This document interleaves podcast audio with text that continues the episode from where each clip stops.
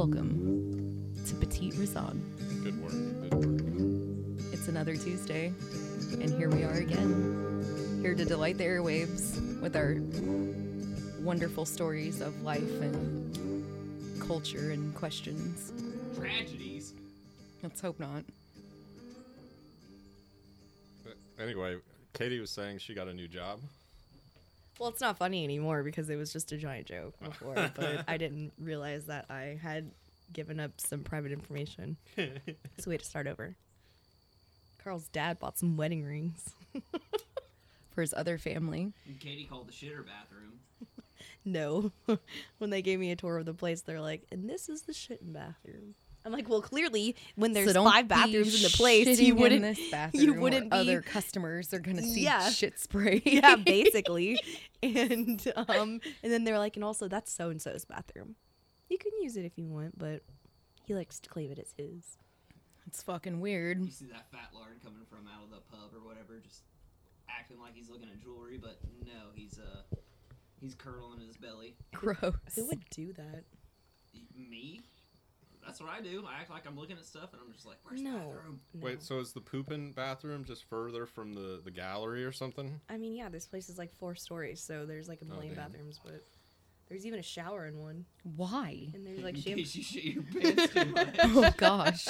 You think a bidet would just handle that pretty nicely. They have a laundry detergent in there just in case you do. Well, I think since the last time we talked, I definitely had, some... quotation plumbers in quote come to my house, and we were taking bets on what possibly had clogged my toilet, and the bets were in and nobody was right. It was a bar towel, and so somebody that was not comfortable asking for toilet paper decided to wipe their ass with a bar towel and wipe their ass. Flush it down in Chinatown. Flush it down like the shittiest toilet known to man in my home, which then proceeded to get stuck in the main line. But don't worry, they pulled it out and I got to get a good look at it. Shit stains and all. It was me! And then we did some DNA tests. And then I took fecal samples. The verdict is in. Which, speaking of, I was just reading about how in California, I forget, maybe like I don't even know if it was San Francisco or not, but they were basically saying that they were going to start taking sewer samples about seeing about fentanyl in people's shits on trying to crack down. Oh, so you're going to come serve me a warrant when I'm taking a shit? And... hey. But you have to flush it first. Oh, okay. I don't even know how that's possible, but... And that's why we have an outside toilet. I just skimmed the article. Yeah, well, the outside latrine. They do stuff like that to get, like... heat maps of where the fentanyl's most. I thought you were gonna say Heatmeister. So like during COVID, they were testing like the sewage for COVID and stuff to see like which. This also went hand in hand with that. Absolutely, I was also reading about how they had tried to do that for COVID to try to trace where it's coming from, because apparently you shit out COVID like most things. You know, viruses do get shitted out. Yeah. As they are incredibly fucking little virulent fuckers. Which just seems weird to me. Like, I don't understand. So is someone just, like, down there at, like, the conjuncture of the sewers being like, this came from the 300 block of this address? Yeah, they're taking samples at various, like, choke points. That is so crazy. Oh, my gosh. I couldn't even fathom it. So I was just like, I'm not going to read all of this. This came from pipe 69. How much do you think they get paid to do that? They get paid a lot. Because, I mean, wouldn't you... When I get paid a lot to deal with shit. It's like on The Last of Us when he's like, you got any jobs for me tomorrow? And he's like, yeah. One is dealing with the sewage and one is dealing with whatever. And he's like, which one pays more? He's like, the one dealing with shit, sir. The one dealing with shit. He's like, I'll take it. Yeah, I mean, it's probably like a normal lab. It's just everything you open is sewer water. Well, do you think that, I mean... I guess. Oh my God, there's like a guy for the water department that actually collects it. Probably. Well, that's what I was thinking, because when I was basically, you know, majoring in biology, you'd have to get to a certain point where you'd have to do internships. And one of the internships, it was only really available to me was doing like a water sample testing and stuff around the city. Yeah. And I was just kind of like, I don't really want to do that. Like, I'm imagining like a big burly, greasy like water department guy, but followed behind him is just like a guy in a white coat with a ladle. Yeah. Please open the hatch, sir. Gross. Yeah, we would always my work is very important. We would always see them testing the creek water. Come along. They would test the creek water, and there would be two people in like giant wetsuits, and they would go take all the things. But yeah, there's one person that's like fully. I'm going to give you this turkey baster. I need you to go down into that sewer. You must test. The town's health depends on it. Oh my gosh! When we were hiding Easter eggs, somebody put one in a water drain. Okay, it rolled in there. And they were like, well, I don't want to grab that egg. Don't let him do it. Yeah, it was... There could be a snake or something in there. Well, like, who the fuck would put that in the thing? That should be the best egg. The one for the bravest child. But yeah, but the thing was is that Gio had thrown all of it. Gio had thrown... I know, I was like, I am the one that stuck it in there, and it rolled back a little bit. But there is like a drain from my parents' pool where the backwash comes out of. And Gio knows there's a frog that lives in there because my dad always shows him it. But I told Katie to stick the egg in there because he always goes down and bends down and looks at it. I did not stick the egg in there. And she didn't. She stuck it like very obviously out front. And I was like, okay, well, you need to like put it in a little further. And then it rolled in. And then I was like, I'm not grabbing that. And then also I'm the one that eats like those eggs. And I was like, oh, it's cracked. And it was in that nasty water. So. What? Anyways, we got a mumbler over here.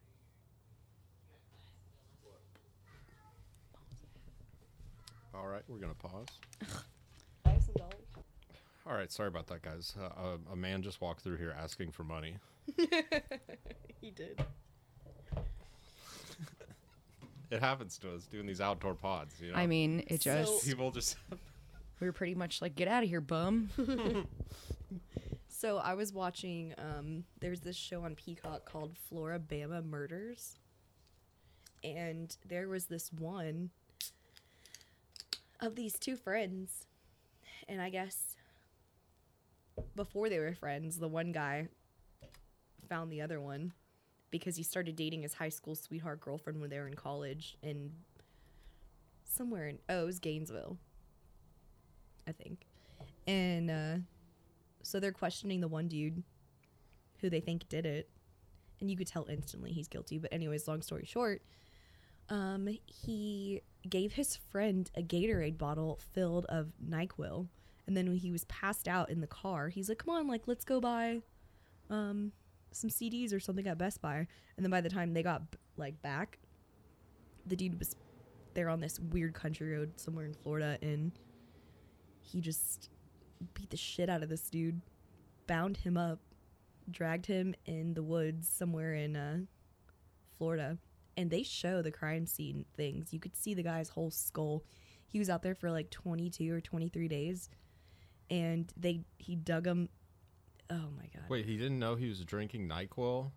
Mm-mm. His friend gave him Gatorade. And it was like laced Gatorade. It must have been laced with something stronger than that. It was some type of like Benadryl. What is it? The diphenhydramine. Yeah, it was in there. So by the time he passed out, he like beat the shit out of him, made him unconscious, and then went and dragged him and buried him. And in the pictures or the stuff on Netflix, you can totally see the dude's skull, but most of his body was decomposed. Ew. Well, that's nice. From Florida, he was bobbing in sewage, and they took a sample. If you live in Florida, you are drinking at least 1% of decomposed. Yeah, probably. Person. That's why they all get flesh-eating bacterias with their tap water. Whatever happened to you? Yeah, it was crazy. No, you could, like, see his whole skull, and then you could still see his pants, and everything else was just, like, evaporated, and you could see all the bones and everything. Because when you're in Florida, you decompose quick. Wow. The pants. He was wearing those dungarees. They are undecomposable. Looked like it. I mean, yeah, just, I mean, there's like no way in hell you're gonna last. Like in Florida, that was like the Brian Landry shit where it was like maybe like a week, and he had scattered bones and fucking just like gnawed on stuff. Well, yeah, he shot himself in a place that flooded. So yeah, it was like yeah. And it's just like, I mean, which is kind of genius. You're not gonna last too long down there. If you're gonna do it, you want people to wonder. There was another dude on this one Netflix show. Or not, it's not Netflix, it's Peacock, whatever. Flora-Bama. And they wanted to take this guy's car or his drugs or something, I don't know. And they were like, hey, bro, like, come light off these fireworks. And he's like, okay, because it was 4th of July, so he's lighting off fireworks. And as soon as he did, someone behind him shot him in the head right as he lit off the fireworks. You could not really hear the gunshot. And then they took his body and put him, they like buried him in some like lumber yard and then put one of those blue containers over him. What do you mean blue container? The ones like Jeffrey Dahmer had, those blue. Oh, those drums. Yeah. It's so weird. So when I worked at this, like Mediterranean restaurants, pretty much we would get like they were probably like 50, no, it wasn't 50 gallon, probably like 20 to 30 gallon drums that had like olives in it. And I don't even know, like the first thing that I just remember thinking was like, oh my god, like you could put like, they're saving them for later. Yeah, you could put a couple things in there like for sure. And then we had like the freaking freezers, or they weren't really like freezers because they wouldn't freeze it, but they were like, you know, fridges. And I just remember like looking at it being like, how many dead bodies do you think, you know, chopped up you could put in here? It's so weird to me how much girls are into murder. Yeah, and so the 16-year-old girl that was right beside me was like trying to deduce it with me. And I was like, wow, I was kind of shocked because it was like, you know, like totally an off-color comment. I was just kind of because like, oh, and then she's right behind me and she's like, I don't know, maybe about... You know, the torsos could be stacked here and like lens. And I'm like, depends oh my gosh, like not. It was so creepy. Like, cause I was like, oh, where'd you come from? Because I think it'll happen to females more likely than it would happen to males. And you have to look out for that shit. Did they ever figure out who that Piedmont Park murderer was? No, I don't think so. You remember the one guy that worked at the CDC in about 2018 and he just disappeared? And then you didn't hear anything else about it? Yeah, they found him. They found him like 2 weeks later. Yeah, but no one said anything about it really. Face down, like in the shallow shores of the hooch. Mm-hmm. And his mom was just like, he left his windows open and his dog unattended. That was just so weird for him because he was a very particular person. Oh yeah. Oh yeah, but I mean, okay, yeah. He was so up for like a promotion or something like that, and I think he got passed. Conspiratorial about it. It's like, it's like you hear about stuff in Russia where like a guy gets pushed out of a window. They get pushed out of windows all the damn time. Here it's just.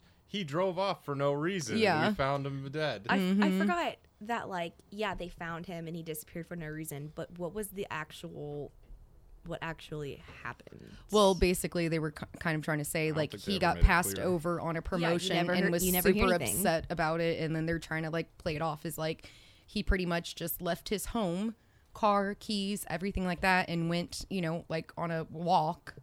And then he just turned up dead and missing, which his family, I mean, your family is going to be your number one. If a family thinks that something is up, then it's pretty much up.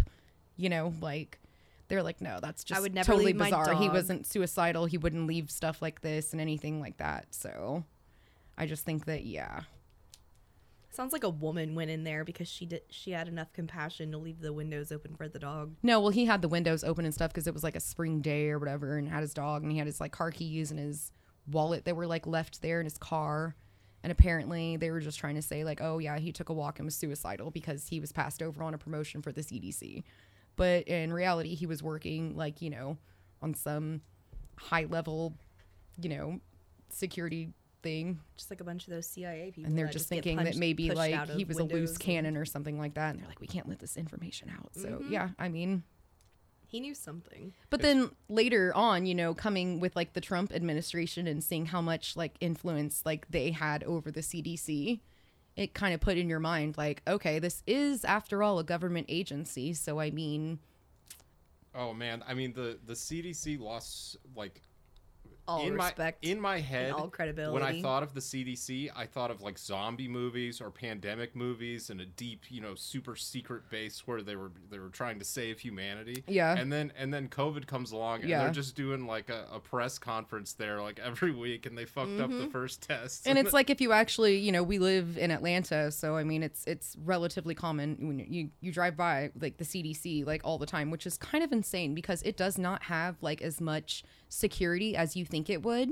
Well, like you see the like spicy stuff's underground. Well, I mean, I guess like the Hive, like Resident Evil, but you see this giant building and there's no like barbed wire over it or anything like that. But then we live over here where like TracCon is, and you see like the barbed wire and stuff over it and how it has the guards, you know, situation. And it's kind of just like, I don't know, the CDC doesn't seem as like guarded as that, which is weird. I bet it's hard to get in. I mean, obviously, but it's kind of just like you would think outwardly that it would have like a lot more security appear more secure than it is. They need guys on towers with rifles. I mean, it really truly isn't as secure. You know, it doesn't look like they would have like, you know, biohazard level 5 stuff there. They should have a 6-foot moat filled with bleach. I mean, for a place that's rumored to have, you know, where a lot of like level 5 agents are I want them to cover it with a dome.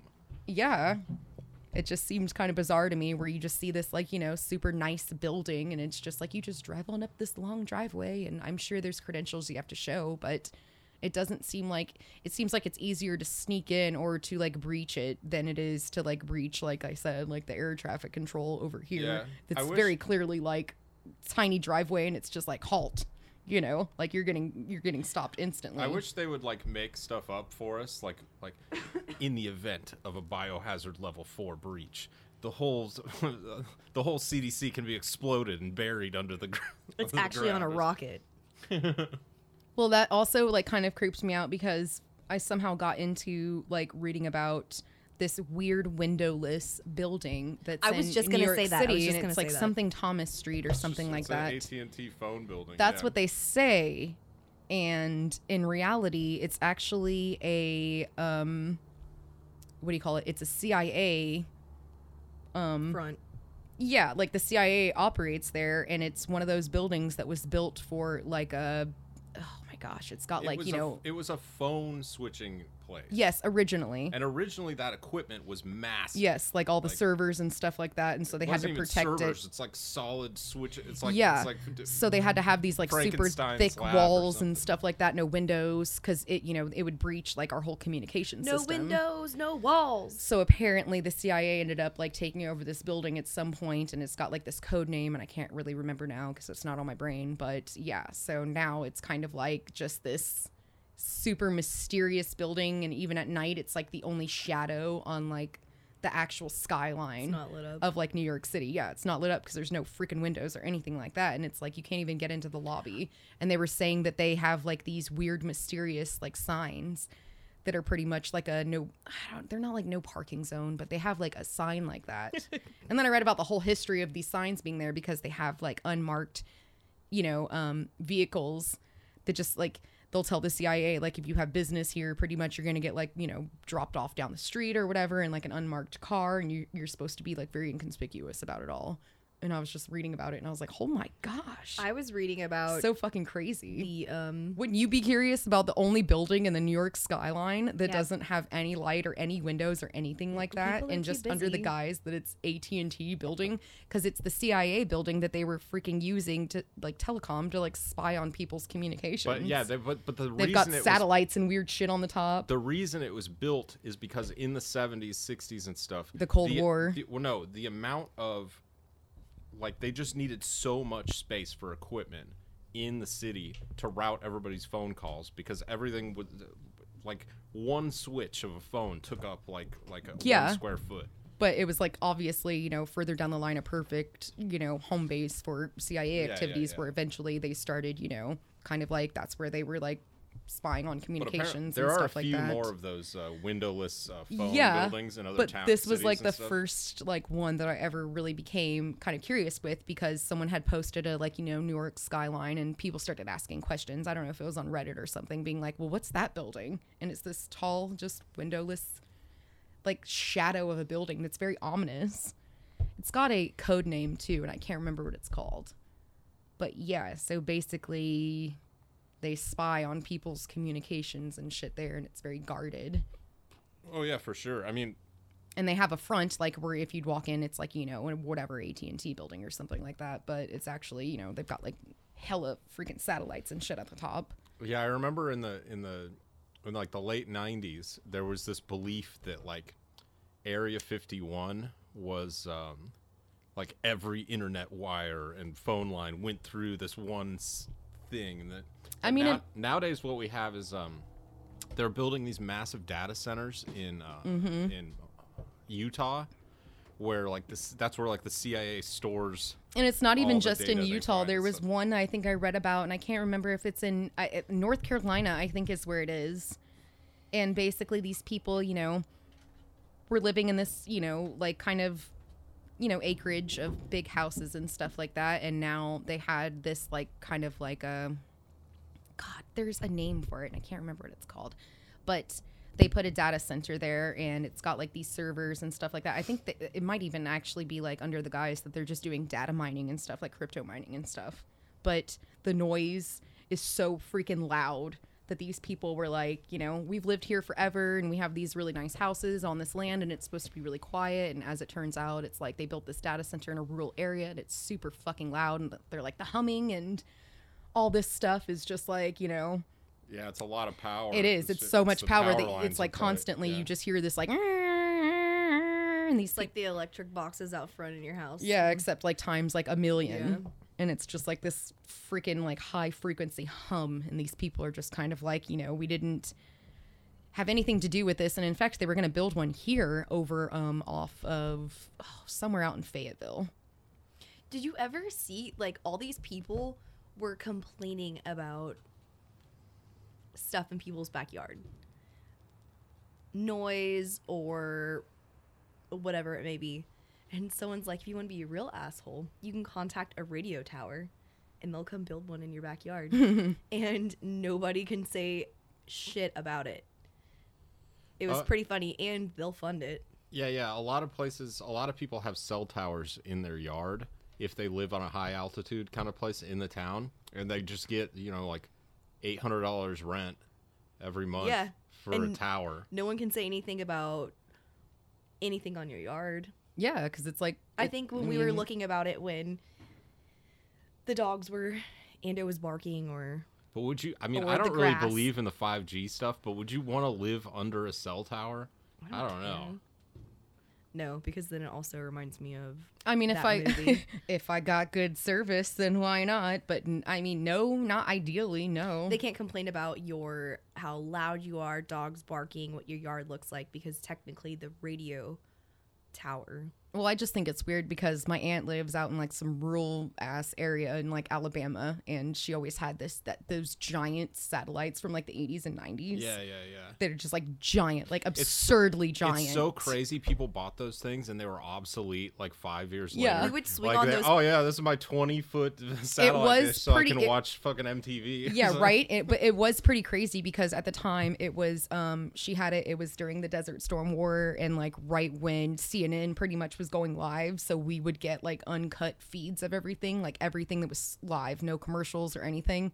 So you'd get like kind of just like a straight stream of people pretty much like, you know, reporting over there. So it was like crazy, like you'd get undisturbed like footage of this stuff, like them being like, oh, we gotta take shelter and shit like that. There's actually a documentary or something on that. I forgot. It was just the early satellites. I think they started satellite TV in like the late 70s, early 90s, and they were so weak that you needed that giant antenna. I mean, of course, but it was just like I just remember it being like totally absurd. Like it was just like insanely huge. I don't even know. This thing was probably like I would swing around on those poles though. The leverage ones, and they put those yellow. Oh, that was just a power line thingy. Supposedly, swing around on supposedly those all the time. you can if you buy one of those, because people will just basically give them away if you'll take it off their property. Yeah.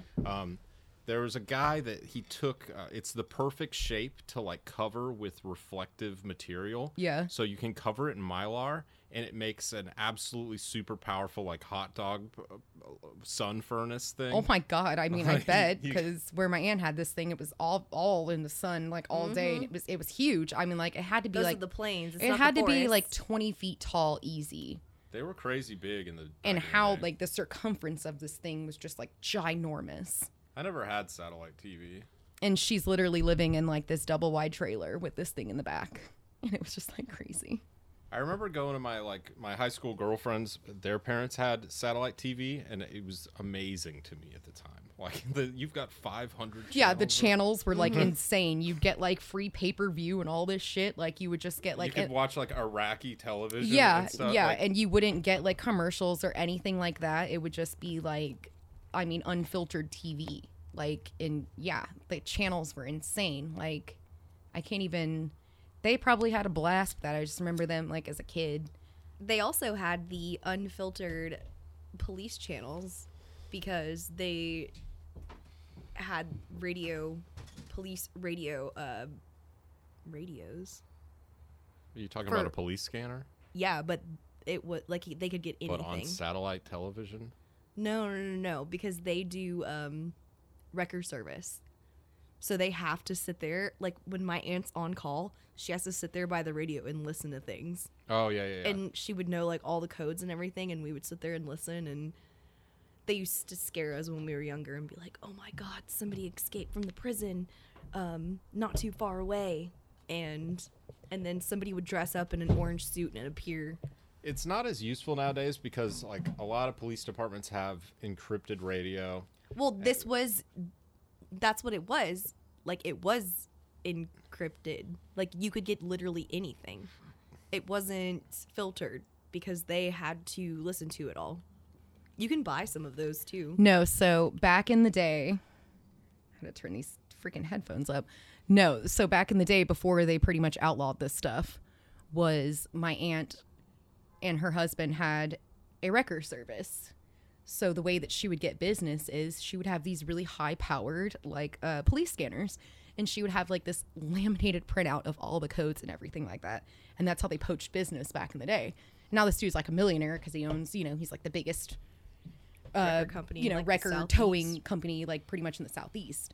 And so my aunt was the dispatcher. And so she would, you know, listen to this police scanner nonstop like a psycho. Yeah, basically, like, have a notepad like this and would just write it down. And she would dispatch to her husband who was on the road. Yeah. And pretty much they would, you know, be like, oh, there's a wreck with this, fatalities, blah, blah, blah. The car's totaled. Oh, my gosh. Pretty much it's like almost like Nightcrawler situation where, like, you know, the wrecker would just like. I love Nightcrawler so much. Well, that's, but it's like that, but like with a towing company. So he would just roll up and just randomly happen to be there. And so they had. Oh, wait. So they would have their own little junkyard, too. That's what I was going to say. We used to go to the junkyards. It was in their own backyard because they live on like several acres of land. It used to be in the backyard, but now like, they've got lots. Gotten rich, but so they have lots. But we would go to some of the junkyards or look inside of the cars, and there's like you would see blood splatters and just like murder vehicles because they don't get cleaned out. Yeah. It was disgusting, and if no one came and picked up the car, you know they were responsible for they owned all the belongings in the car, so they had clean these cars out and find like jewelry, designer clothes, jewelry, money, stuff like that. One time, my buddy Eric, he bought She'd be like, "Let's go down to the car lot and see what we can find." He bought a car at an auction, and it was like full of trash bags, full of shoplifted clothing, I think, or something like it. That no one even removed it or so possibly this is where our police scanner like fixation comes from because back in the day it was totally unfiltered. And also, you know, you just see the reality of the situation of car accidents. And where my aunt lives, it's like notorious for being like they call it that for a reason. They drive crazy down there. Like people like don't get into car accident like fender benders down there. They get into straight like, you know, someone's high on fucking meth and just like, you know, or they would take drag racing. Oh, it's insane. You would just see this and my aunt would be like, "Oh yeah, this guy got decapitated." And you would just see like the blood and all the disgusting shit in the car. And we're like little kids looking at all this stuff. So we were not really spared like any censorship with this stuff. Like we just saw it like as it was. Yeah, the popularity of police scanners sort of ruined it because it was like there was the whole Boston bombing thing that started getting people to listen to him. And then they started catching on around that point. So yeah, now if you ever listen to a police scanner and stuff's going on, they'll tell you to like clear the air or, hey, switch to this channel. Yeah, they switch to frequencies. An encrypted channel. Yes. But there's always going to be one or two like idiots that don't. Exactly. And so you'll catch, catch some information, and it's kind of great. But yeah, it started around the time pretty much of like social media and public posting with stuff like that, so they started catching on to stuff like that. So, and now it's actually those frequency of police scanners are illegal to own. If you ever get a laptop, I'm gonna get you this thing. They're cheap. It's called an RTL SDR. It's a little USB stick that lets you receive almost any radio frequency. Yeah. You can't communicate, but you can listen to airplane radio. Mm-hmm. You can listen to cop radio. Oh, you can listen to, and it's like $30. And then you can just run like an antenna up to your roof or have it upstairs. So apparently when my friend Cassie bought her house, this guy was like a total, he had an antenna. He did. And he ended up actually, I think he committed suicide or something in that house or something like that. So he was kind of like a shut-in. But when we went there, her husband was telling us about the crazy freaking antenna they had in the attic. Neat. And he pretty much was, obsessed with stuff like that. And they were telling us about, they had this, crazy antenna up there. And it was able for him to get, all these frequencies and crazy stuff like that. And I guess he was mentally ill and he ended up going crazy and killed himself. So that's why they got, a good deal in this townhouse they got up in Kennesaw because, the kids were just trying to get rid of the house. Do they still live there? Yeah. Oh, yeah. They own it. They bought it and they got a really good deal on it. I want to use their antenna. I don't know. I don't know if he took it down or not because her husband's like an IT guy. So he knows about all this stuff pretty much. And he was just telling us all about it. And he kind of likes to over explain stuff. But yeah, he's telling us about this. What was it that you said for the thing on the laptop? It's called RTL SDR. Yeah. Or SDR. It's a software defined radio. Yes. So pretty much he was telling me about all of that and stuff. And of course it goes right over my head because I don't know anything about that stuff. But he was able to listen to all these crazy things. What's even funnier is there's a version of podcasting that goes on between elderly men with radios on the frequencies, on ham radio frequencies and stuff. Yeah. And you get on there and it's there's just this slick guy running almost a show with his friend. He's become the voice of the local ham radio. Yeah. Everybody within 40 miles can hear him talk. I think that was also super popular, in the 70s, 80s. Where kids were always, It's only gotten less popular, yeah. I mean, of course, yeah. But back then, if you were, a super curious child or fucking, preteen or something like that, mostly, little boys. Lately, it's picking up because I think a lot of, survivalist gun types have gotten into radio communications. And I think that the guy whose house they bought was kind of too, also. Clearly a shut-in that was, maybe a paranoid schizophrenic or something like that was just obsessed with that kind of stuff. And right. I'm just fucking curious. I'm curious why there's a unregistered helicopter that flies over every now and then. I'm curious why is someone getting airlifted? Yeah, I'm curious why. From a random field. I mean, especially where we live, we're under very heavy air traffic. So I'm very curious about all that stuff. Did you see the canine from Carroll County that went missing? No. He was a beautiful German Shepherd. They checked his cage, and it was unlatched, and he ran away. And then they found him, a day later. You're good luck, everyone. Got a murder dog on the loose. Yeah, that's what everyone says. He only knows, certain commands and freaking, check and, He wouldn't attack on No, whatever. But it's kind of like you gotta Ando, know the command they're words. Bred to, be a certain way, he's not going to be a playful dog playing with the ball in your backyard. He's going to be kind of like a he'll just be searching around. My dog's got loose. He doesn't know his name and he doesn't respond to anything. Just don't avoid him. Just take a picture and send it to me. Just let me know where he is. Don't try to catch him. I mean, I don't know. You can catch Ando or whatever. He's not a murder dog. The other day, but he's old now. Is he a runaway? He's dog? Really he's, not. He's all German Shepherds are runaway dogs. But they're going to run away from a stranger that tries to come here. I got a hot dog. Yes. A lot of these dogs. I don't know. The neighbor was he came up to us and he was really nice, but we couldn't get him. Some dogs were taught to not like take treats from strangers. Stranger danger. No, so the other day, Ando's not going to murder anyone. He's not going to attack anyone unless he sees like a quarrel, or you know, if there's like two people fighting in the street. Oh yeah, he's coming for your ass, and he doesn't care if you're wrong or right. Like the thing was with Ando, Katie's dog, is that we would play fight and he would always come after the person that's getting attacked, not the aggressor. Because he knew we were play fighting. No, I don't think so. Katie makes excuses for it, but no, so this dog would attack the wrong person every time. I think in general, dogs don't really understand who's this dog was bred. Victim, this dog was bred. It's their owner. I mean, this dog was bred to basically search and destroy. Anyways, like, I went inside the other day, and both the dogs were outside, and I went inside for literally probably 2 minutes, and I come back out, and Maggie's just standing there like, hey, what's up? And she's kind of looks concerned. And I'm like, where's Ando? I'm like, Ando. I'm like, motherfucker. We were supposed to go somewhere that day. We were coming over here or something. I don't know. And I was like, great. Okay, I got to go find this dog.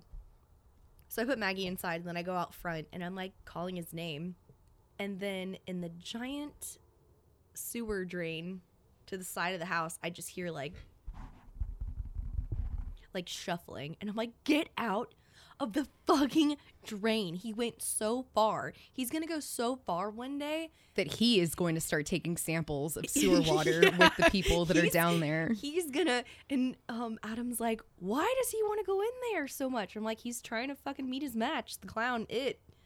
He wants to meet Pennywise. Georgie. He's like, he wants to help abduct children. All I heard was this dog's footprints in the sand underneath the ground.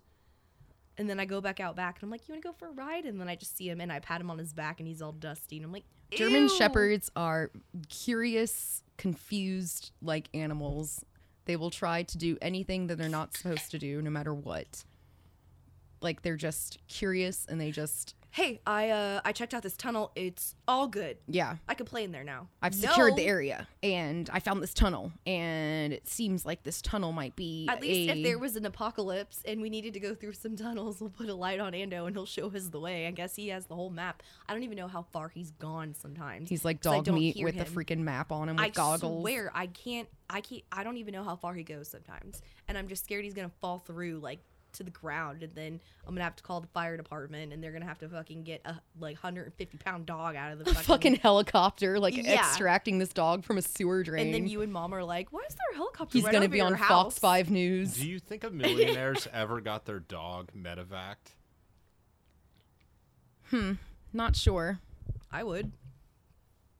It's like when you see the cows. Dogs, I think, have been retrieved by helicopter, but like on hiking paths. Yeah, mostly hiking and stuff like that. Yeah. Where you see like pictures of like dogs where they're like, he only made it halfway up, and he's like a freaking 150-pound like St. Bernard or something. I hope he doesn't spin like Grandma.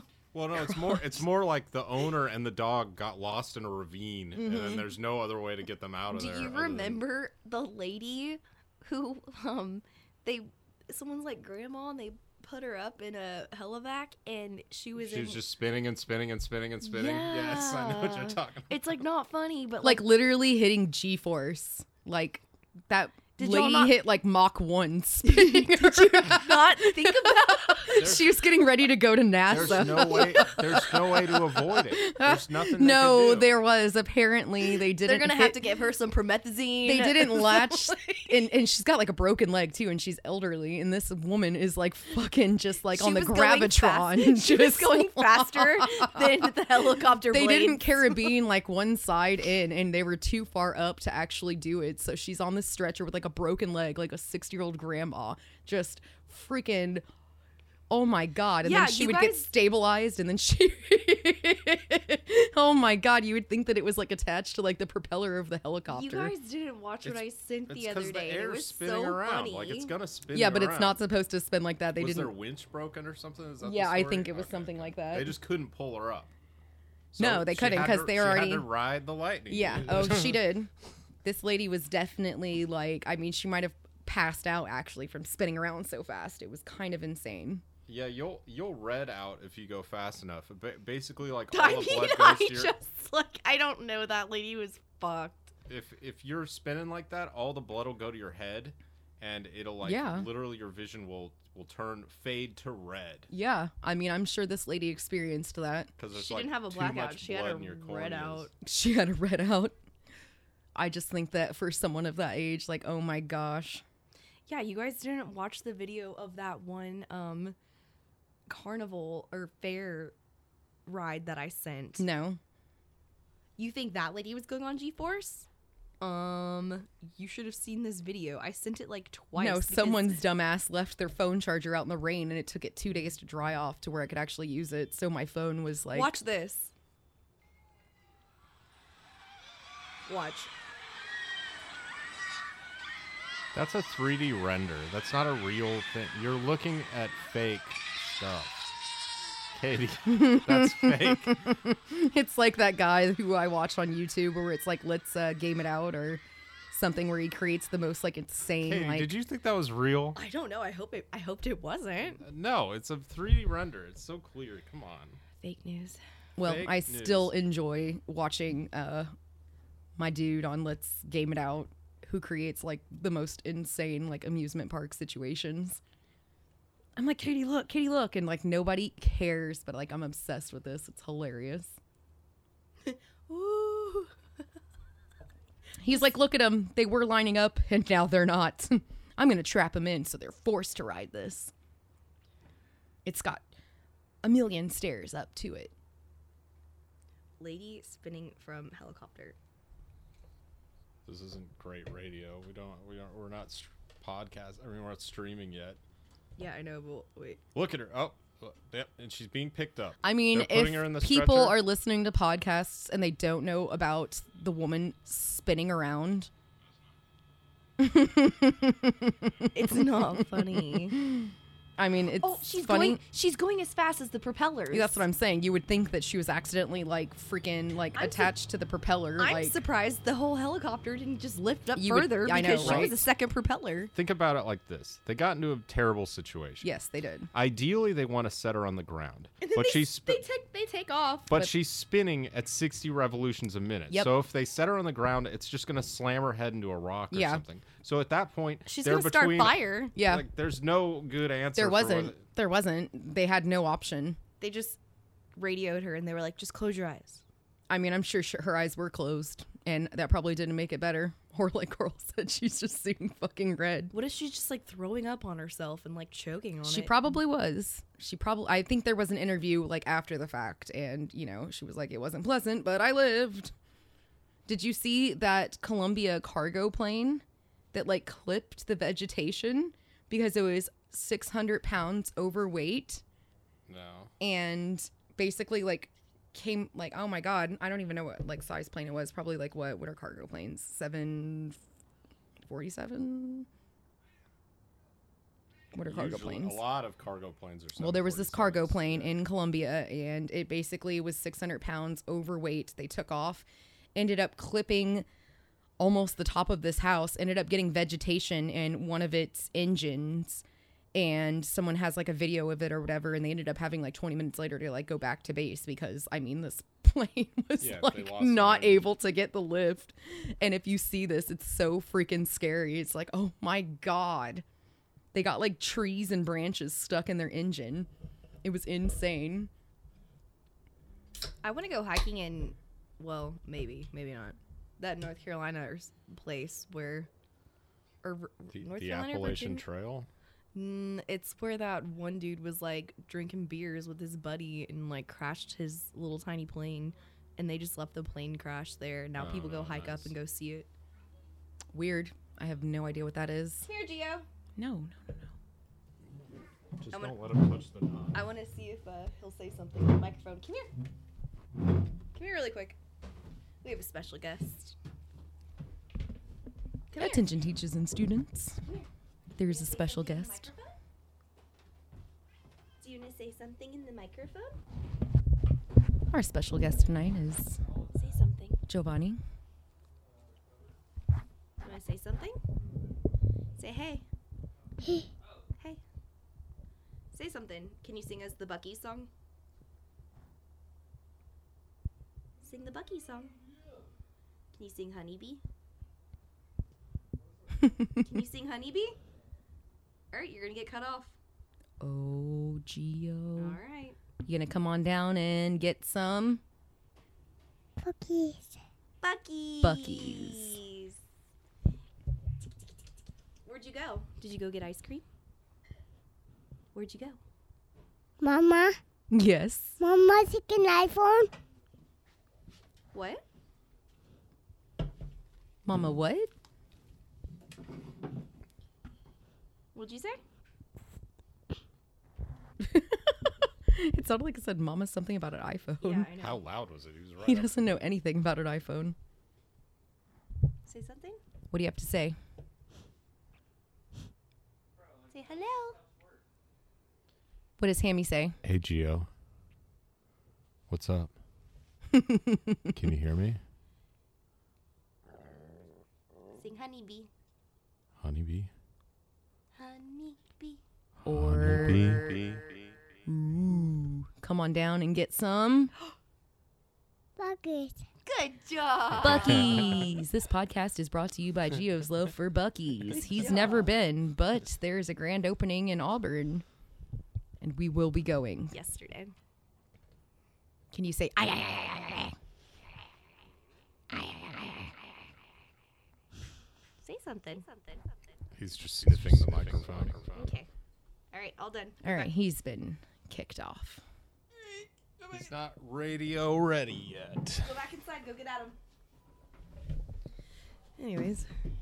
There he goes. Shut the door. Yes, sir. That was cute. Anyways. He likes to open and close doors. And he loves Buc-ee's. This podcast is brought to you by... Buc-ee's. It is insane how obsessed he is with opening and closing stuff. Yeah. Like literally the other day, I was like, what?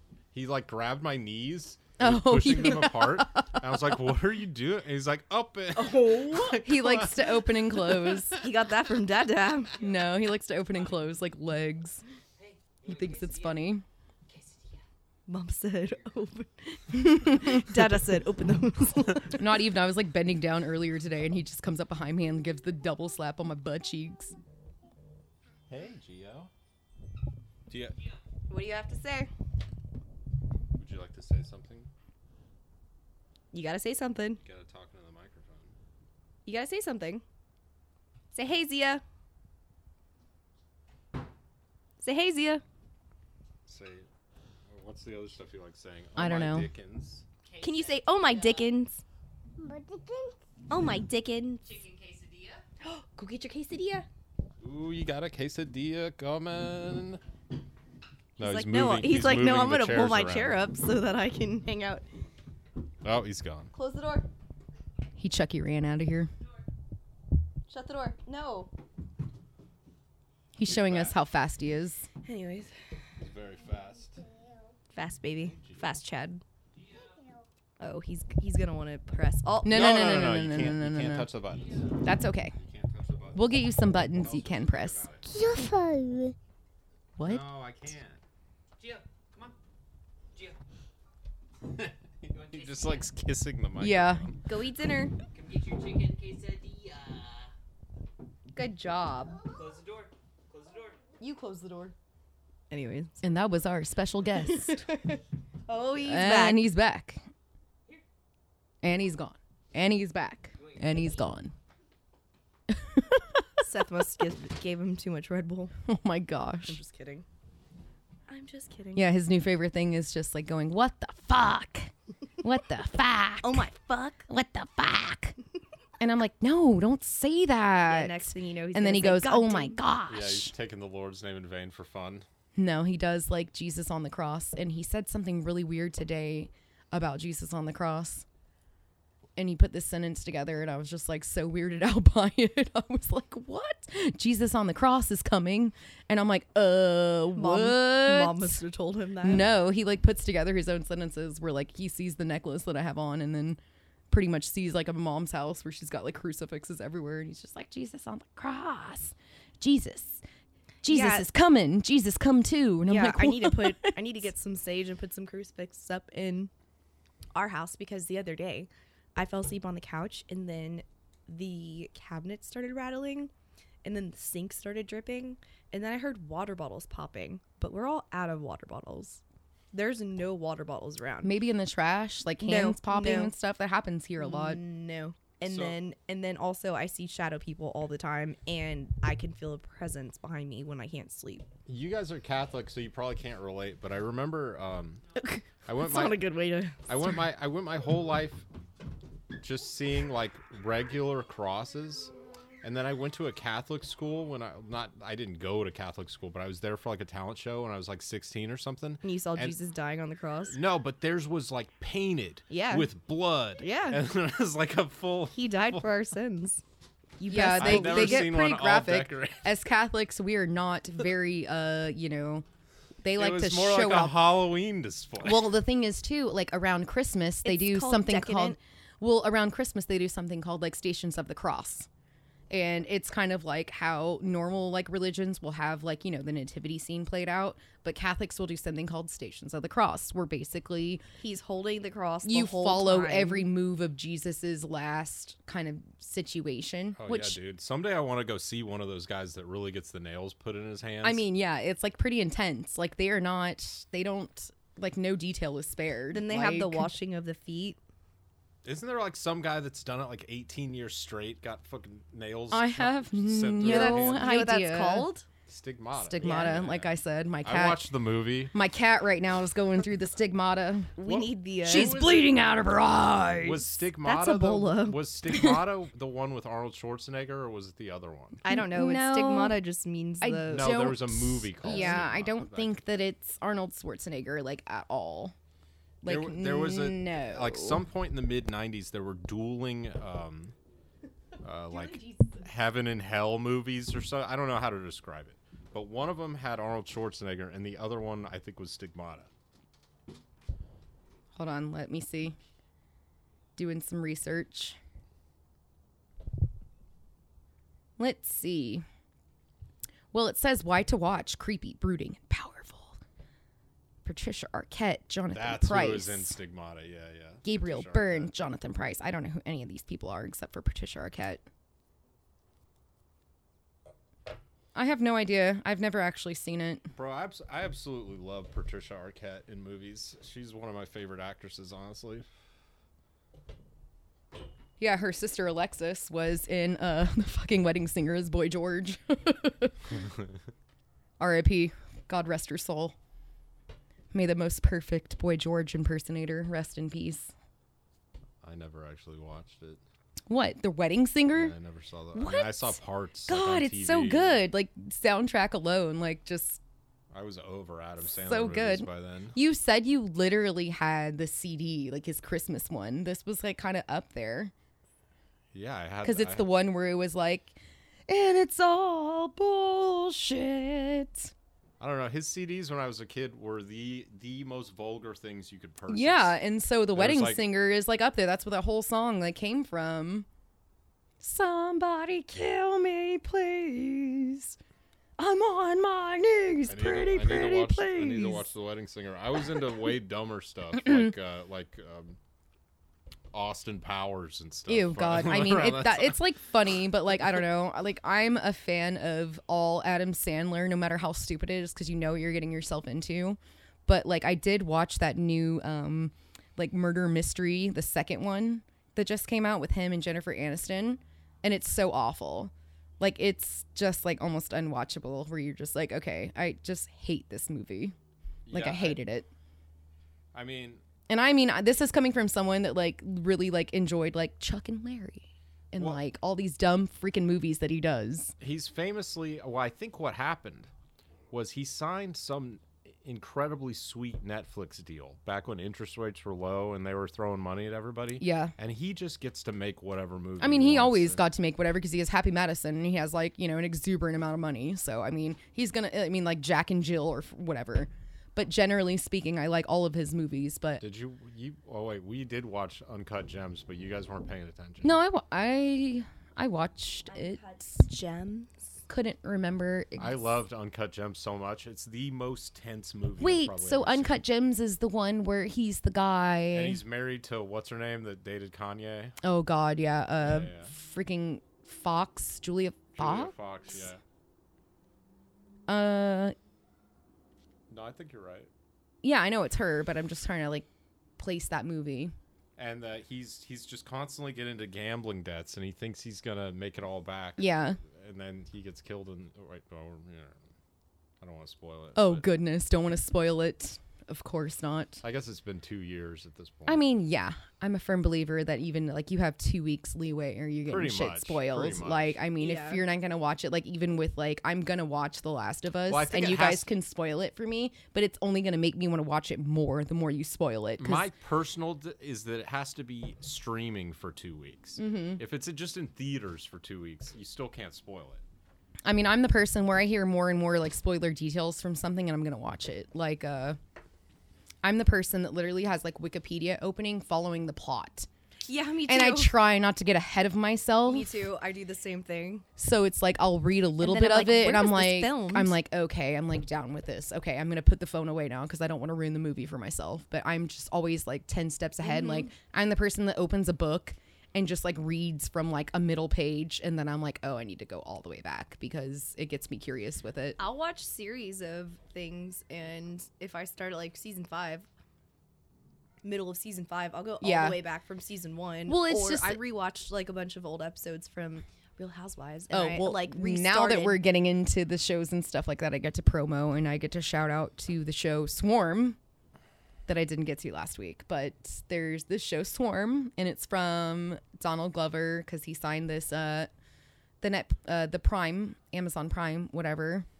And this shit was like unexpected. I went into it not really like knowing what was going on. I mean, you live in Atlanta, so you see like the billboards and stuff like that. And I love when I go ahead and I watch movies like that or shows like that. Well, it's a show, and it's the perfect amount of episodes. I think it's like 7 or 8. Because I don't like to get like way too deep into stuff because I don't have a lot of time. But it was just like literally every episode was just like perfect. So the first episode I'm watching, and the only thing I knew about this show was that it was based off of, you know, like rabid Beyonce fans. Like, you know, so they have a pop star and she's kind of in beehives. Yeah, They're kind of like that. So it's like very tongue in cheek, but it's done in such a way where it has a lot of the cinematography and a lot of the storytelling done like the way that Atlanta kind of is, like, you know, I don't know, the certain shots that they get and stuff like that. So it's not just like the story. Was it filmed here though? It's based, like, it starts out in Houston and then it kind of moves around, and it's loosely based on this like rabid Beyonce fan who was like a serial killer or whatever, but they kind of took like, you know, poetic justice and told this story. So you don't know what you're getting into, right? So I didn't really read much about it, and I'm watching the first episode one night and I'm just like, I'm gonna give this a shot. And this shit like escalated within the first like 15 minutes. What's it on again? Amazon Prime, because Donald Glover signed this. I mean, I don't know. No, do you have a Prime membership? Prime. You can plug my shit in if you want, but sometimes you have Prime and you still have to pay for shit. Oh yeah, I hate only if stuff's on Stars. I know, I hate that shit. They want you to pay for everything. It'll be like, if you liked this, then this is recommended, and you're like, okay, I'll watch this movie, but no. So I didn't really know much about it. 15 minutes in, this shit like escalated, and it fucking hooked me in, and I was like, holy shit! So without giving too much away, like if you've ever watched You. And you think that Joe Goldberg is fucking crazy. Oh, shit. Okay. Watch this fucking show because she's fucking crazy. Cool. And literally you look at, I can't remember her last name. It's like Fishbank or something like that, the actress. But they made her just like look crazy in such a way and stuff like that. And then in the middle of like. She was the one that was just on SNL? I don't know. I didn't watch SNL. I didn't recognize who she was. Maybe. But, yeah, so, yeah, Dominique Fishback.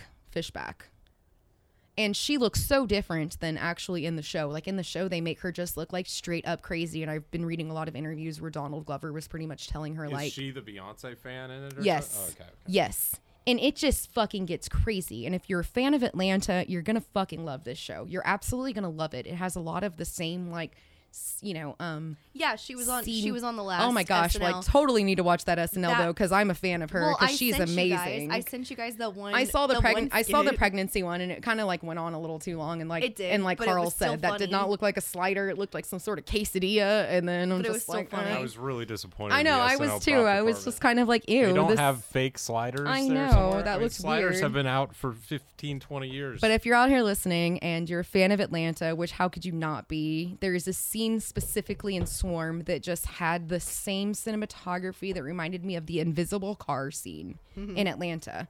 Like, the I mean, and even that, if you're a fan of Atlanta and you know about the what was his name, Teddy?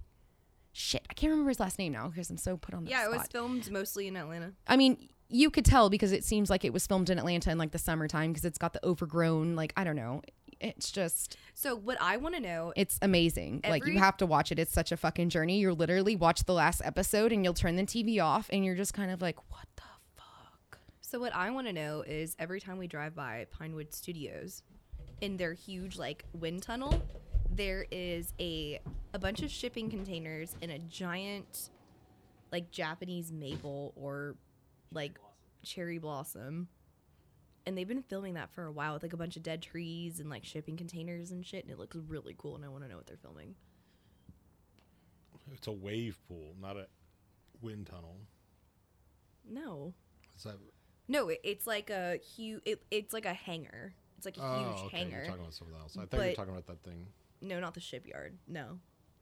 No, it's like a huge, like, just, like, tunnel. It almost looks like a hangar, but it's opened on both sides. But I would love to know what they're filming. You can talk about the Braves game out loud. You don't need to whisper. We're watching the Braves right now, and after the Padres, horrible fucking destruction. So I don't know if it's just me, but does anybody else think it's fucked up that the Chicago Cubs and the Cincinnati Reds C look so similar?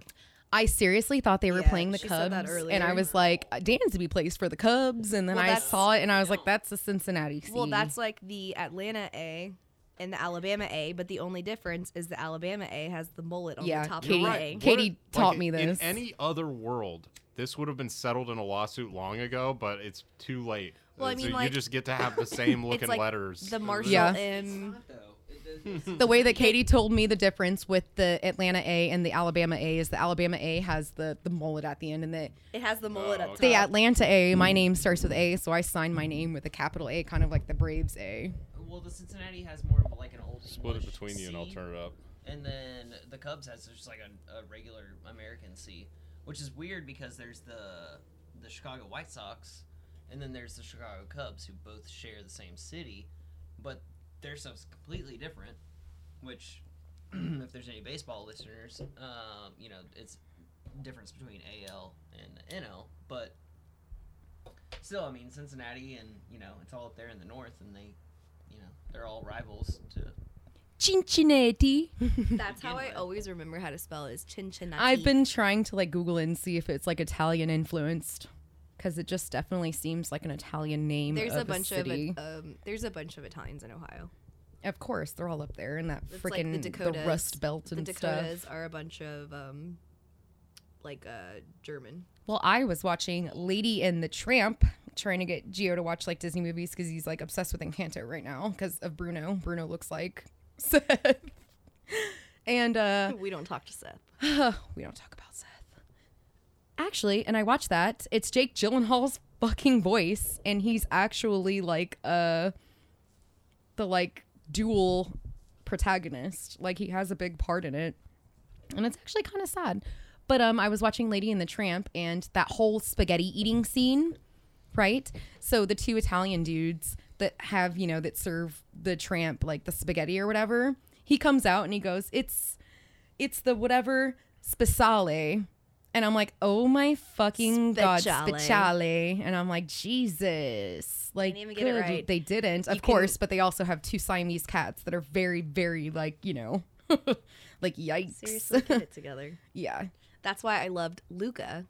Luca and Tangled are two of my, like, favorite newer Disney movies. And Luca was so accurate and so cute, and they had a bunch of Italian like artists and producers and oh my god, I love that one song that they have there. I think I know what you're talking about because it just went in my brain and I was like singing it for a while and now I can't think of it, obviously, too, where it's like can't think of it. But there is the song that they're singing in Lady and the Tramp that's talking about the Bella Luna? No. It's not Bella Notte. He's talking about the Bella Notte. That's the song they're singing when they're eating the spaghetti. Oh. I'm like explaining to Gio and I was like, "Oh, that means like beautiful night."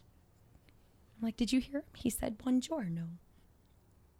That's so cute. And of course, like keeping, you know, like almost a 2-year-old's attention is just like non-existent. He loved Luca when he was younger. Yeah, I've been meaning to go back to it, but I'm like waiting for like a specific time where he's going to sit down and watch it. But he sits down and watches Encanto and he just like it waits on bated breath to see fucking Bruno. It's insane. He sees like the baby and he's like, "Baby Bruno, baby Bruno." But it's really sad because Encanto, apparently Bruno is like has like the gift of, well, don't spoil it. Well, shut up. He has the gift. I don't know. I'm so weird because like as someone that's like, you know, basically 37 years old, like you've given up on like some Disney movies or whatever. So you're not really sure. And then you have a kid. So you get like way back into it. So I've been revisiting a lot of Disney movies and seeing a lot of like crazy stuff as an adult where it's just like insane. But apparently in Encanto, it's super sad because the main girl, Mirabelle, she didn't get like this special powers like her family did. And so Bruno got the power of like vision. So he knows when stuff's going to happen. So everyone hates him because he's kind of like the person that comes around and he's like, oh yeah, that's going to happen. This is going to happen to you. So everyone started hating him because he's just the messenger. That's so Raven. Oh my gosh. And that's why they say we don't talk about Bruno because when Bruno, but anyway, he got banished pretty much. Like he got so upset that everyone was so upset about him, like saying about his visions that he just like went into hiding and he lives with the rats inside the walls. He just got fucked off. And then I hear him talking and I'm like, that's fucking Jake Gyllenhaal. I'm like, oh my god, are you kidding me? It's hilarious. Yeah, well, I was gonna say something and I forgot, but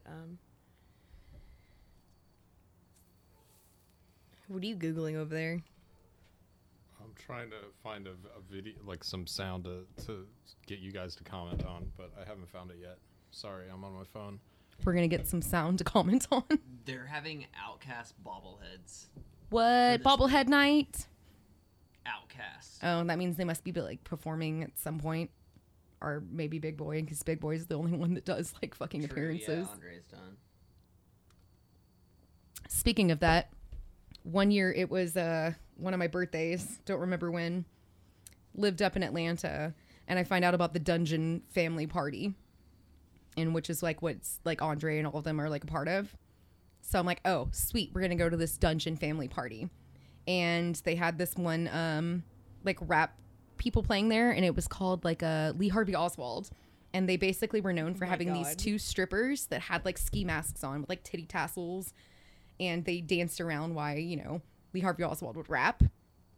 So we get to this party and it's basically like at MJQ. And it's like 30 people maybe. Like you could feel the air in the club coming by. That's how less people it was. Cool. And like I like got all these people together because I'm like, dude, it's gonna be dope. I love Lee Harvey Oswald and like all the stiffs. And I'm like, dude, they've got like chicks with like big titties with like titty tassels and fucking ski masks on and stuff like that. And it was cool for me. Like I totally enjoyed it. But like, oh my gosh, it was so like there's not that many people there. And it was just like, you know, the affiliates of the Dungeon Family. Right. Did you have to like calm yourself to be like, oh my god, no, there's not. Well, because I don't know, I was like front and center for Lee Harvey Oswald. I was like bitches in like fancy titty tassels with like sparkles doing like fucking they basically probably like the best strippers they could find, but they were wearing clothes, obviously. It was really cool. I still remember it. But I mean the group that I came with was probably the 1/3 of the people there. Cool. I mean it was cool. How'd you even get invited to that? I mean, they promoted it and stuff. Just nobody came, I guess. Wow. I saw like stuff and I'm like, oh, let's go. Me and Anna have a whole dance made up for Molchat Doma. Sorry. These two Cincinnati guys just fucking I'm just gonna turn my mic blasted off at into this point. Each other. What, we came up with a dance for Molchat Doma? Watch it. Oh, it's mine. No, it's mine. I'm gonna take your hat off. Dad said it was mine. That's me and Anna playing. I was going to say, that's why my parents wouldn't let me play softball. No, and that's why I'm shortstop and not outer field. I'm going to kill you. Yum.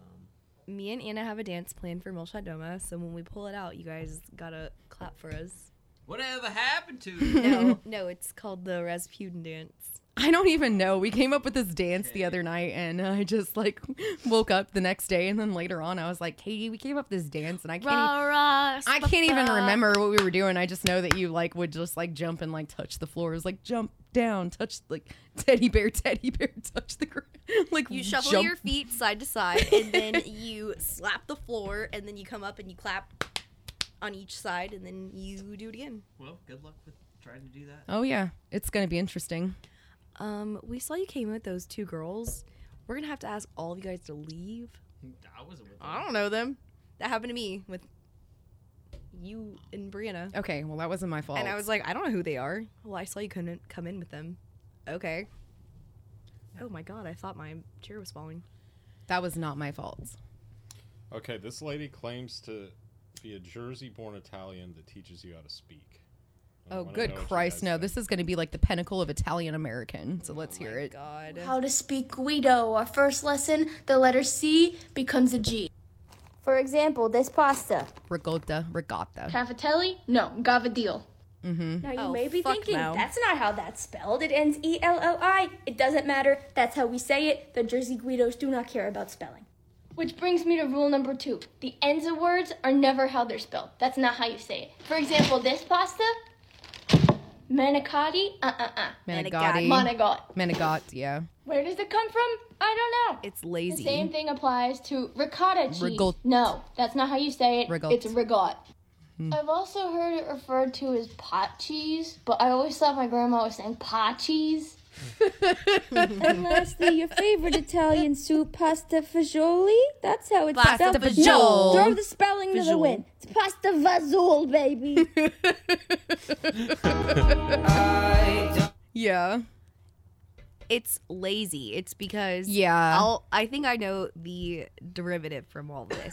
It's because a bunch of, like, first generation people came over and their parents were trying to assimilate. They had no idea what their grandma or their nonas were saying. They were like, nona, we don't know what the fuck nonna so and nona's saying, like, shit, we're gonna say they know a little bit of Italian, but then also, like, they don't understand the pronunciation. It's like basically going to a language class, but you don't know the spelling and you don't know the conjugations, so you're just listening to something and repeating it.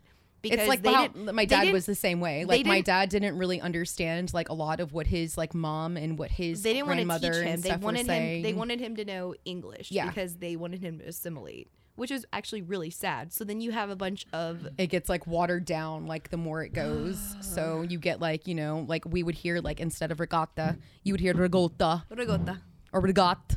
Or, like, the gabagool, or, like, the freaking, like... And then a lot of people up north like to shorten their words. Like, if someone's name was Melissa, they'd be like, Meliss. Yeah. Or, you know, that's like, hey, ma. It's not mama. Hey, ma. Minicat. Yeah, whatever. And it's like, no, just say it out loud. But no, in Italian, you would say manicotti.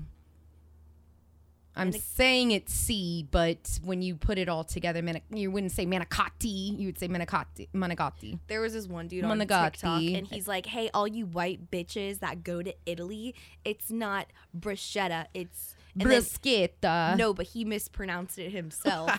And then Lionfield Music, remember the two guys? Yeah.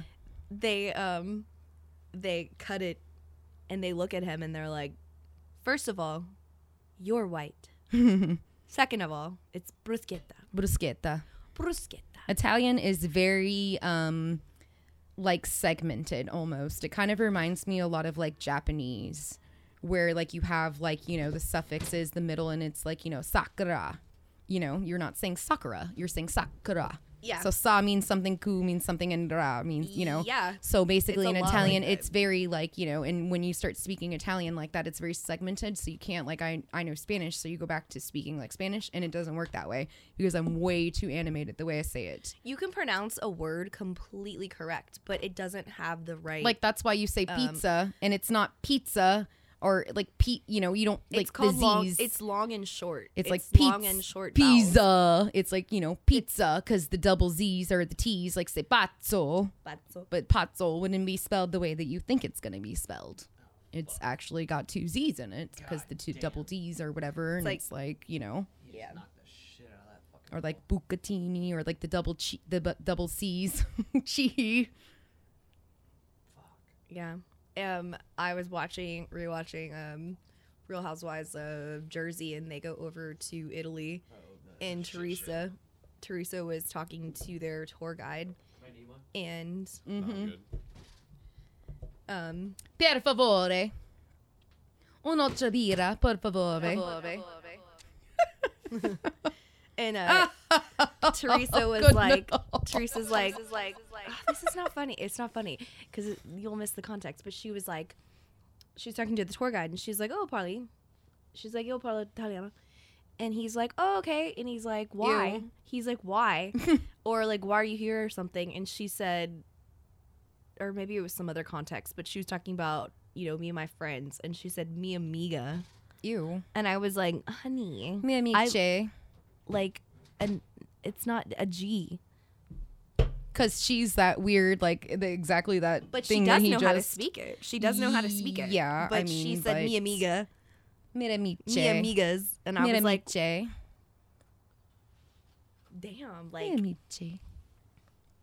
Yeah. Per favore. You'll get your point across, which is great, and they'll love you for it, and they'll understand that you understand a little bit, but they kind of...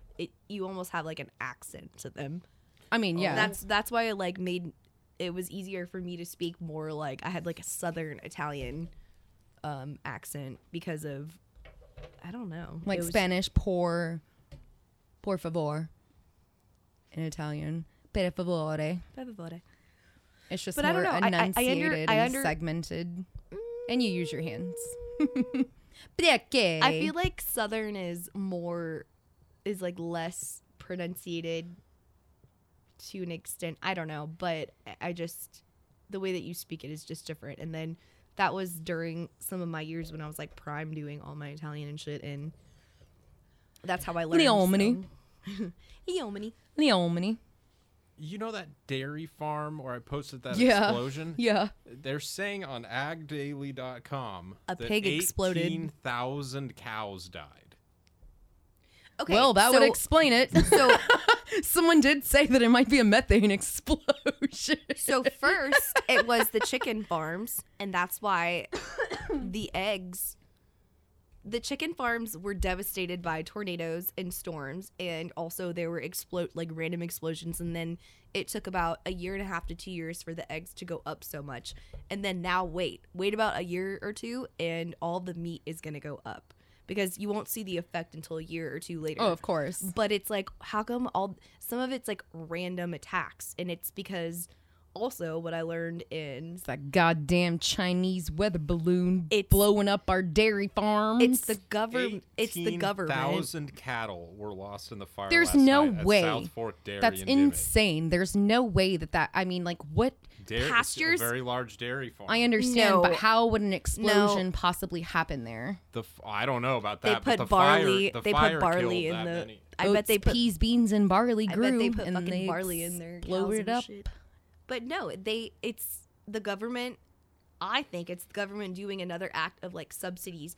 So like when private farms, people are blowing their farms up for fucking subsidies to be paid to them because their farms got destroyed.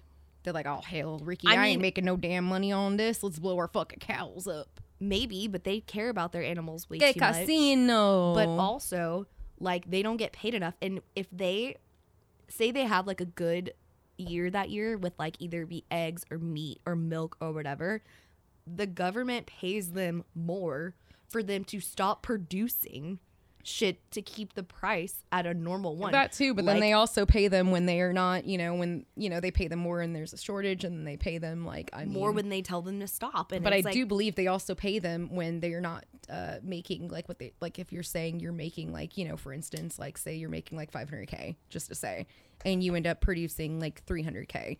I believe they pay you like a difference or whatever to keep the farmers in business. And then when you have too much, and, you know, prices are going to go down for us. So consumers. We burn the cows. They will. They literally will. Well, that's fucked up. I was in agriculture school. I love beef.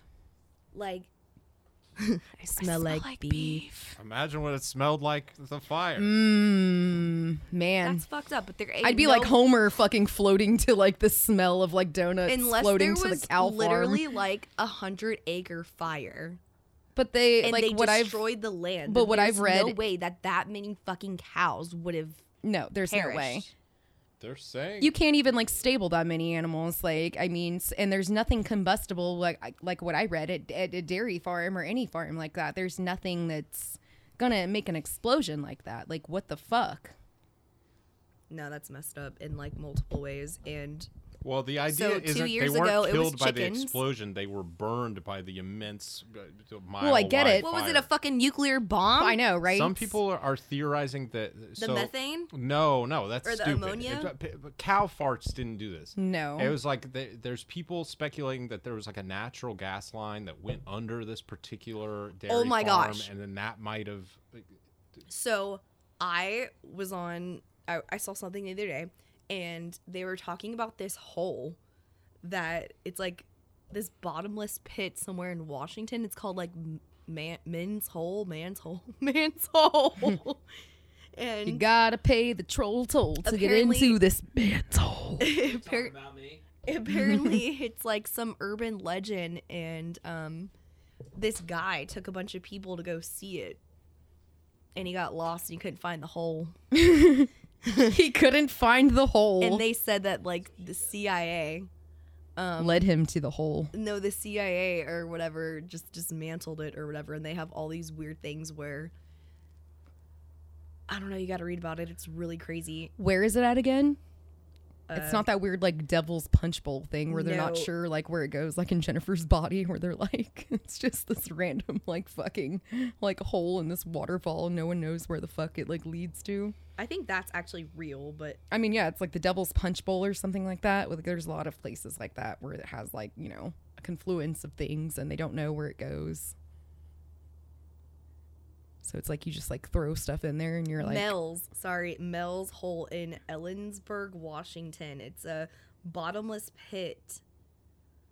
And it goes directly to hell, and then you pop out at the River Styx. And then there's gondolas that will lead you to the devil. So somebody said that their dog had got attacked by something, and it was dead. They threw it in the hole, and then the dog came out alive again.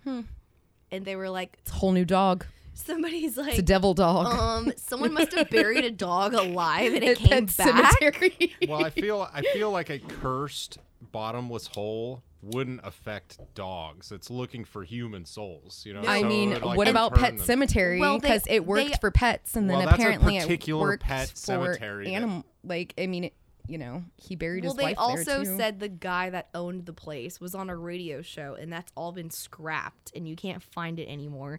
But he said that he got like all this fishing reel to go all the way down to see how far it would go down, and he was like 80,000 feet. And I'm like, how much fishing reel did you get that went down 80,000 feet? That makes no sense. It's an urban legend, but it's also kind of really weird. 80,000 feet? Are you fucking kidding me? Yeah. But then it's also like, how did anyone figure out about the Continental Divide? Like, how did people figure out, like, if you know you like fucking spit on one side of it, that it was coming out to the Pacific, and how did they know it was coming out to the Gulf or whatever? You're going down there. No, you're going down there. Tectonics. I mean, I get it, like the science behind it, but it's also kind of like who determines that and what. I also heard this thing where there is this type of rock that is in the Earth's layer that absorbs all types of fucking water.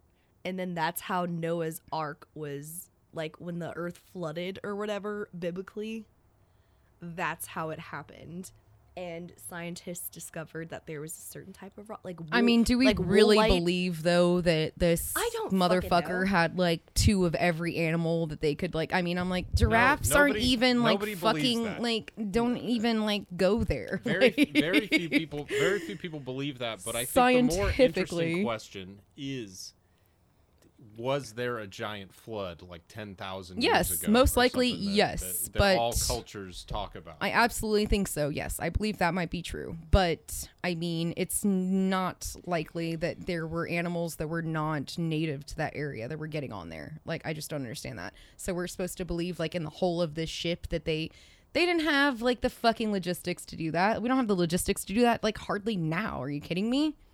A tornado comes and knocks out like a fucking cage and two tigers were loose in Georgia. Like, well, yeah. No, yeah. I'm more interested in the fact that Hannibal actually fucking like fought a war with fucking elephants climbing up mountains. Ringwoodite. Ringwoodite is like a sponge soaking up water. Oh, this is some, never mind. This is like Bible stuff. Ooh, I got on like a Bible Katie's slide. Katie's reading the Epoch Times. Oh my gosh. We need to do a podcast from the Ark Museum in Tennessee. Or is there one? Have you not seen it? No. So there's this place, I think it's Tennessee, but I might be wrong, but they built a full-scale replica of the Noah's Ark. It's the largest timber-built structure in the United States. Hmm. I saw this one thing on TikTok and someone had like a giant fucking like pirate ship that went by. You know when you can still see the ships go by when you're on the beach? Yeah. And someone's like, who the fuck? That's the dream. Who the fuck is sailing on this thing? God, like, that would be awesome. I would so pay to. Me and 18 of my mateys. Hell yeah. And they played that's like a dinner party, dude. I'm like getting like my best 18 mateys and we're going on a fucking man-made pirate ship. All right, we'll do it for your wedding. We immediately set the sails wrong and run into the side of a canal. Yeah. Seriously. Help. It would be fun though, like somebody should make like an inexpensive like plastic boat where you can do the rigging and stuff, like fake pirate, like baby's first pirate ship kind of thing, where you've got two sails with like ropes you can pull. That would be so fun. I would love to do that. And you hit some waves and you're like, fuck, what do we do? What do we do? What do we do? Turn the sails and you turn them the wrong way. You just run into like. Man, I really want to sail someday. I just want a stupid sailboat with one sail. I've always wanted a sailboat. I see people do it on the lake over here, and I'm like, oh, that looks so cool. I just want to lay on that like that canopy thing, and just have someone sail me around. That would be awesome.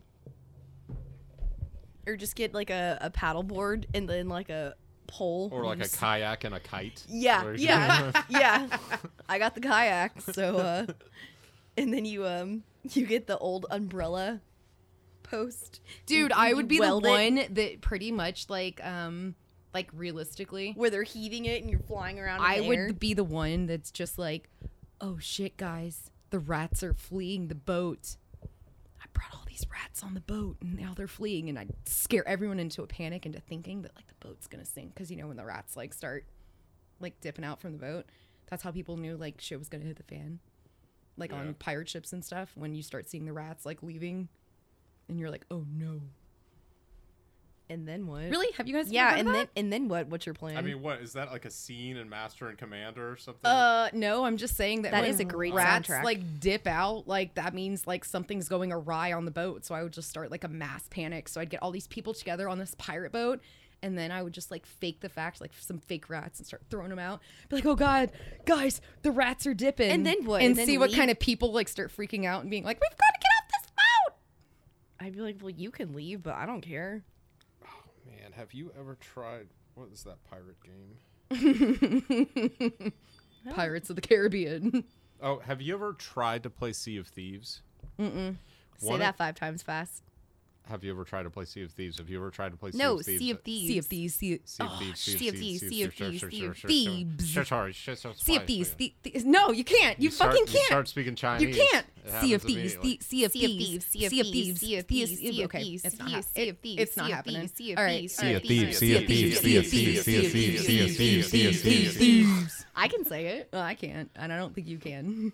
Red leather, yellow leather, red leather, yellow leather, red leather, yellow leather, no, red leather, yellow leather. I've never played this game. Anyway, it's the most relaxing game if you're not, like, getting harassed. Like, you get to, like... It's the toilet game. Like you're on this big sailing boat and you have different sails and you have to command other people need to turn. It's like a multiplayer game where you just sail.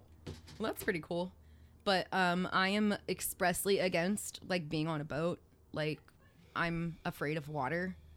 Like, so I'm not like getting on a boat. Like, I'm just not. Cruise ships, kayaks, none of that. Won't even go on a little boat to go fishing. What about like a ferry? Nope. Don't like want to. Go, like to go see the emperor.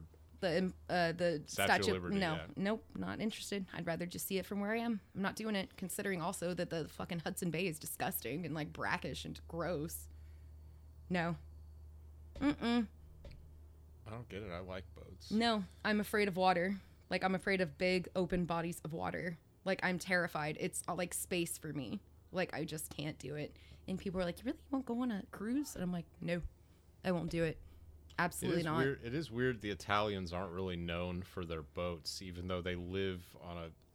Yeah, they are. The Italians. What are you talking about? Like Magellan, all these fuckers that were fucking out there like making Magellan boats. Was Italian? I'm pretty sure, yes. Machiavelli, all these people. Yeah. Are you kidding me? It's Portuguese and Italian. Okay, well, you know... Tomato, tomato. He was born in Portugal. Okay, well, he sailed for Italy, probably. I guess you guys have Columbus, but he worked for Portugal. He wasn't really Italian. He was Spanish, was he not? I can't even remember. It's like Napoleon. Napoleon wasn't even, like, Italian. Wait, he must be Italian, because Italians go to the mat for fucking Columbus every year. I'm, like, Sicilian, so, like, I'm not, like, real Italian. Well, yeah, you guys are like the white trash. We're of Italy, literally so. Like the fucking like mixed like Mediterranean. Like my genealogy pretty much is like I'm pretty much like Northern African and then like a Greek and even a little bit of Lebanese and Syrian. Like what's all funny, of that. What's funny is if you look into history, like it's honestly gotten better.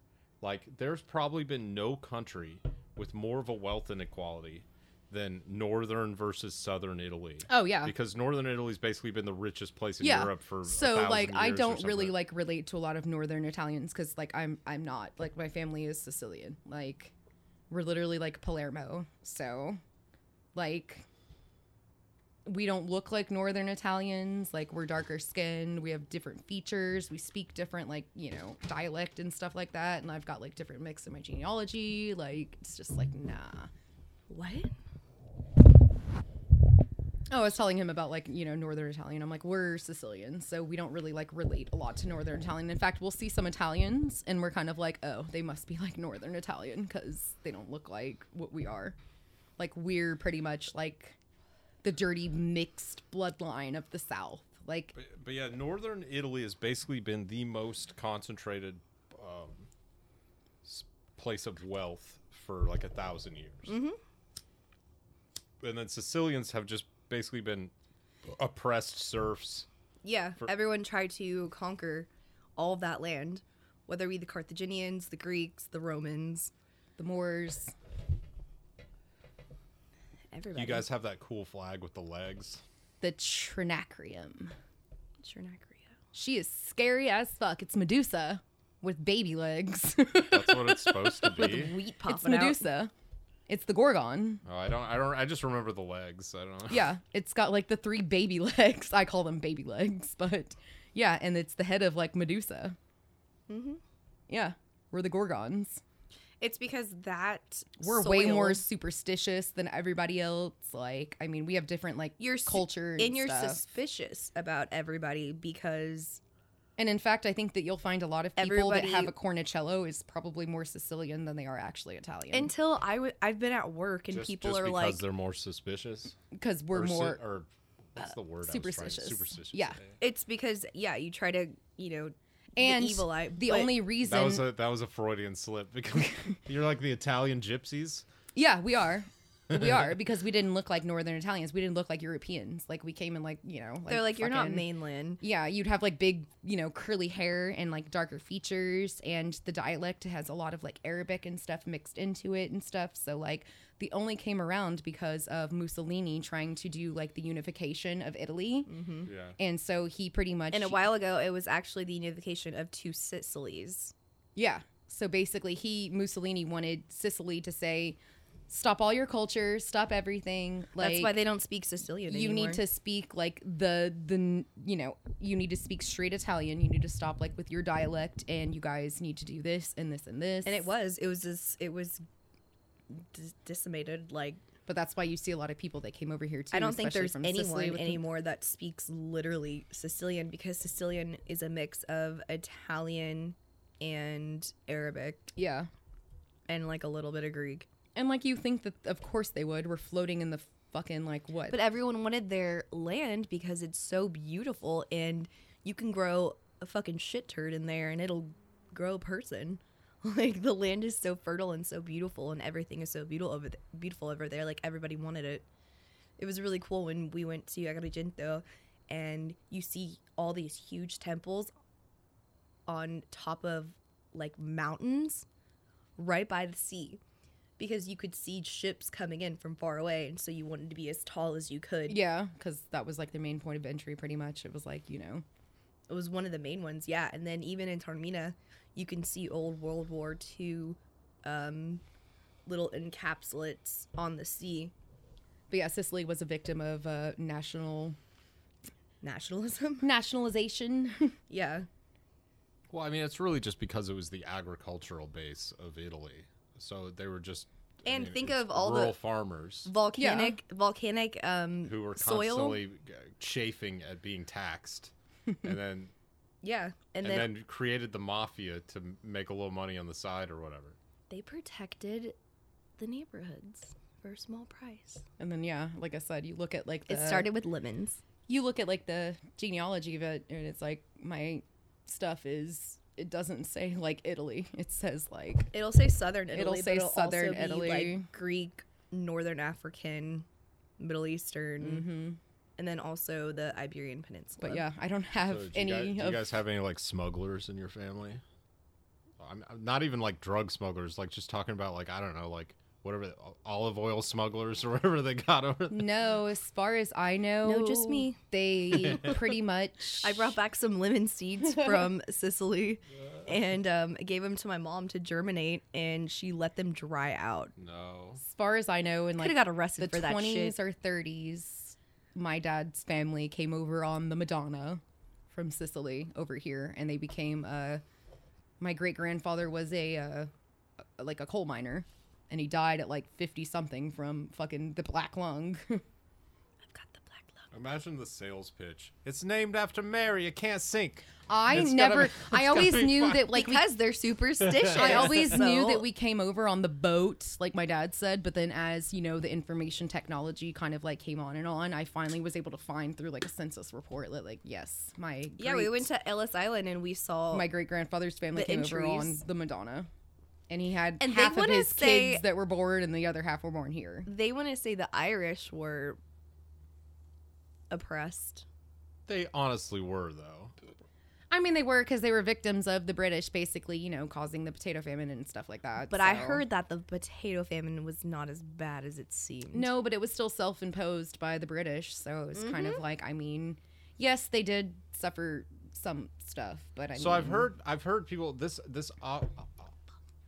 often results in big arguments. Like I remember when I was younger on the internet, it was the whole, well, the Irish were slaves too, or whatever. But they weren't slaves. They were slaves to the fucking.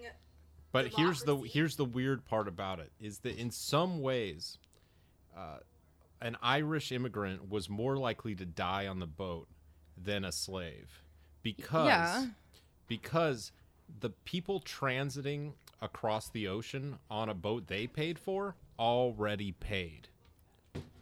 So there was no incentive to get them there alive. And then in a slave situation, they were getting paid when they brought them to the dock. They were never, I think, slaves. I think they were treated as second-class citizens. I'm strictly talking about their situation on the boat. I mean, I don't know about the Irish, any of that. There's stories about Irish people on boats, and they're insane, like literally like ankle deep in vomit. Conversely, how my one side of the family came over from Sicily, my mom's dad was pretty much his dad was an immigrant from Ireland. But have we seen the records? Yes, he came over from Ireland, but the thing about Italians. Our great-great-grandfather was actually working the oil mines in the Titanic, and he didn't make it. The thing, though, about... Actually, he did make it. Well, the thing about Italians, though, is that they were so misrepresented when they did come over here that because Sicilians didn't look white, a lot of times they were put down as different races and stuff like that. They would change their last names. A lot of them were put down as not white, and so they got a lot of discrimination up there. So for some reason, the diaspora comes down to, like, they actually came down. There's a huge diaspora in Louisiana. And a lot of them were, like, getting lynched and stuff like that down in Louisiana because that's why there's a big they were registered Catholic as black people because they weren't, outwardly looking European. They looked, darker and stuff like that. So they were getting lynched and treated like as fucking slaves down there. So it's super weird. Yeah, but, and then people want to be like, "Oh my God, they say they're Sicilian and they're not white. Like, you're fucking white." And it's like, oh, sorry, some of us have identity crisis because a while ago they said that we weren't white. Well, yeah, you look at the census and it was pretty much like someone had a notepad and was just like, white, yes or no. It was based on it was based on whatever the person that was doing the census when they came over was. And there was a bunch of Italian, French, and yeah, like I'm imagining Sicilian guys totally screwing themselves by tanning on the boat on the way there. Like, they don't accidentally. They're already like super brown. Yeah. But they were just olive skinned or whatever. Sleeping in the sun. Yeah. They end up in America. Fuck. Oh shit. I just can't imagine though, like how terrible it was in Sicily for them to want to leave and come over here because they had it fucking made over there. So because they oppressed fucking Sicily as well. They wanted to pay everyone nothing to get all of their farms and everything, and they had no other option. Well, I just never knew that there were a lot of them in Louisiana and stuff like that until I started reading about it, and then I started seeing the census. Mm-hmm. Where basically it was up to whoever was doing the records. They'd come off the boat and they would write down your last name wrong and your first name. Like our great grandparents' name is wrong. It's spelled like Anglo and Angla and stuff like that. And you're just like, oh, that's fucking weird. And yeah, learning about the ones that came down to Louisiana but and also, down south and stuff. So there were the whites of West Virginia and. If you will, in Louisiana, and then there were French, and then there were a ton of Italians, and then you had the slaves that came over from Haiti, and that's why you have hoodoo, voodoo, and Catholicism mostly in New Orleans. Yeah. Oh, yeah. New Orleans was just a conglomerate. Pensacola is another one of those crazy ones. Pensacola it's very interesting. Pensacola had those weird fucking actual pirate ships and stuff like that coming in there and everything. It was just wild. But yeah, I didn't know about any of that. But yeah, it was just up to whoever was taking records, and if that dumbass. By the way, I was so excited that the Mario Brothers movie beat Frozen 2. Frozen 2? I think it was the first Frozen. Was Frozen 2 bad? No, Frozen 2. Debuted with millions and millions and millions, and Mario Brothers beat them out. A lot of people like Mario. Of course. Who doesn't like Mario? Who doesn't like Luigi? Who doesn't like Yoshi? What's fucked up is who doesn't like little Toad? It's me, Toad! The new Christopher Nolan movie about the nuclear bomb or whatever, the Manhattan Project movie. Have you heard about that? Oppenheimer? No. Oppenheimer is coming out on the same day that the Barbie movie is. Oh no! Well, let's pay our respects to the Barbie movie. I'm going to see the Barbie movie. I want to go see it. That looks even though we need awesome. To do it. We need to do a double feature and do Oppenheimer and the Barbie movie. I'm totally seeing the Barbie movie. Just be at the movie theater for 6 hours. I've got to see this Barbie movie. I gotta know why Ken looks so aged. I want to know why Dua Lipa is going to... Okay, but something. I saw an interview with Ryan Gosling the other day, and he said, this is the real life I've ever wanted. He said, yeah, but it was based off of... He's Ken doesn't have, a job. He doesn't have a car. He doesn't have a house. He's hey, Barbie. He's can I come to your dream Ryan house and use your car? Ryan Gosling's Ken's going through some stuff. So the way he described it seems there's a story behind why they made Ken look so weathered. And so everyone's coming out saying, like, why he looks so aged. Yo, no. Because Barbie's old. Beating him. No, it's not because he's old. So then what about Barbie? Barbie's the same abusive. Age as Ken. She's abusive. No. I got to see why they made my king, Ryan Gosling, look so haggard. Also, Seth is in there playing. Because he's Mormon and he won't get Botox for some reason. Not Mormon. Also, Ryan Gosling isn't Mormon. Seth is in there playing guitar while Adam's just in there entertaining you. Ryan Gosling is 100% Mormon. You can tell. Let's look it up. Real Housewives of Salt Lake City is pretty funny too, because I didn't watch that one that much. I watched it for a couple of episodes, but then I saw Ultimate Girls Trip, and their two cousins, and one is arguing about the other one about why she won't leave the church, and it's a whole debacle, and it's really funny. She's like, you didn't actually leave the church, and you have a book called Bad Mormon. You're not a bad Mormon. You didn't leave the church. She's like, I will get there when I get to that place. And the other, like, little tiny skinny, like, Barbie-looking one is like, well, you just need to leave the church. I just don't understand. And all the other, like, the two New Jersey and the Atlanta ones, Atlanta and Jersey, like, teamed up, and they were like, Potomac, they're like, if I hear this fucking Mormon church shit debacle one more time between them, kind of reminded me of us arguing about something. And they're like, I don't want to hear this anymore. Oh my God, I don't want to talk about church. We're on a girls' trip. I just remember I had a Mormon friend growing up in middle school, and I went to her birthday party, and I'm so stupid. I get to the birthday party. Caffeine-free Coke. Yes. And I was like, where the fuck is the soda? Like, seriously. We only got gold cans. You wore a pink, or you wore a two-piece bikini at a pool party, and they were like, no. It wasn't like that, but it was like, I explicitly remember, like, foot and mouth situation. Like, knew nothing about this shit. And kind of just, like, showed up and was like, where's the Coca-Cola? And they're like, oh, because they have, like, fruit punch or something like that. And I was like, oh, shit. So embarrassing. I gotta go. I was like, When I was going to high school, me and my musician friends all had... Me and my musician friends all had this huge crush on this Mormon girl who played piano, and she was basically untouchable. Like, there's no way. She's not... We all just were obsessed with her, and there was no way we would date her. Were you obsessed with her because she was untouchable? Probably. It was like, there's no way we could date her. The modern day Eve. We drink caffeine. Damn, look at her knee, or her ankle length jean skirt. Oh my God, there's this episode. Well, we're not going to hate on Mormons here. Mormons, but she would perform in that like that black, like almost velvet. That's performance like, chorus. Yeah, skirt. I had to wear that shit too. Yeah. But they were these big plastic dresses. That's Erin, chorus. Our sister Erin was in chorus, and yeah, it had like a velvet like thing. I had a velvet V top, but that's like standard Mormon performing gear. I had a velvet V top in orchestra, but I was like, can I wear my own like black pants, because I'm not wearing a skirt playing violin, because you have to sit on the corner of your seat and like do your like legs a certain way, and I was like, I'm not wearing this skirt. No, I'll wear the ugly velvet top, but I need my own pants. Like, absolutely not. It's so awful. They really, like, so many girls look terrible in those chorus dresses. Oh yeah, it was they insane. Were very, very unflattering, especially if you weren't like 90 to 120 pounds.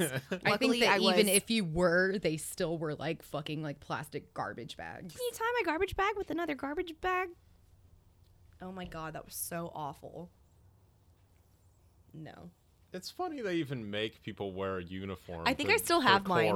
I think I still have mine, and I should bring it out one time and be like, should I wear this while I play? It's so ugly. It's like cup sleeve, like right there. So you can, get your bow all. Oh my God, as somebody that has like biceps and had in my whole life, it's awful. Like I even roll my sleeves up in and t-shirts because I have like stupid things like that. You would sweat like so bad, and it's velvet, and then like not only would the cup sleeves be just right at your shoulders, but the slit up underneath was like you could see your whole armpit. Or like the armpit. Did you guys have a girl in your like high school that like just had insane quads and was queen of the softball team, kind of, but like on such a level that people stared at her because it's like, what the fuck? How much does she squat? Sally Maple, and she was the first chick on the dude's football team. And I feel like every high school had one girl who had quads twice the size of any other girl. Mm-hmm. There was a lot of them, and it was in fact like I lift 350. As someone that's a little muscular person, like I wanted to do all of the big girl sports. Like I wanted to play volleyball, and it was just like I found out these girls were like 7 feet tall, and I was like, okay, not happening. Like Sally knocked it out of the park. All these different like sports that I wanted to do, and I was just like, I'm still a fairly muscular person, but I'm short, so yeah, didn't fit in with any of that. Have the muscular makeup of those girls, but these girls, like their legs were like up to like my basically like my fucking torso. So it was like, I'm not gonna do that, I guess. I feel like people bullied the worst in gym. Like something about getting the blood flowing, let the meanness come out better. When I was in middle school, I got sexually harassed in gym, and I didn't want to dress out anymore. And my parents were like, why are you failing gym? You're extremely fit, and there's no reason why this should be happening. And I was like, well, this is either me getting my ass beat because I'm failing gym, or me being like, well, I'll tell you why. Every time I dress out, no matter what shorts I wore or what shirt I wore, everyone would either say something about my titties or my ass or slap my ass, and no one ever saw it until Dad had to go up to the school and say something. And I was like, now this is super embarrassing because now kids are in trouble for slapping my ass, and now I have to dress out, and I just felt bad being a snitch, but it was very uncomfortable. Kids don't even have gym anymore. Or at least they probably can't fail it. Do you know how uncomfortable that is? Like, you're in middle school, and, you're a little bit...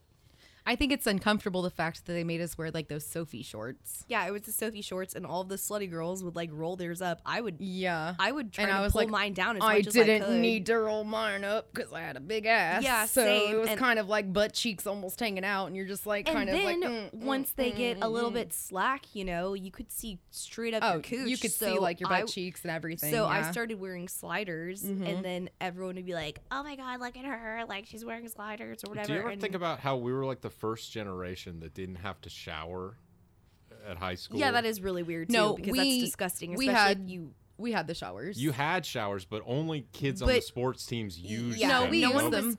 No, I didn't use. I did. I didn't. But other girls did. Like, I lived in an actual like early 2000s movie where you saw titties and thongs and stuff like that, and like perfect girls' bodies. Yeah, and I was comfortable with the girls, but then as soon as you get out, like the guys, like, no. Literally, I'd be running miles and people were smacking my ass, and I'm like, this is so uncomfortable because I never did. We matured. We matured a lot earlier than a lot of other girls, so we had titties and we had fat asses. We're Sicilian. We were made at 14 to breed. Seriously, though.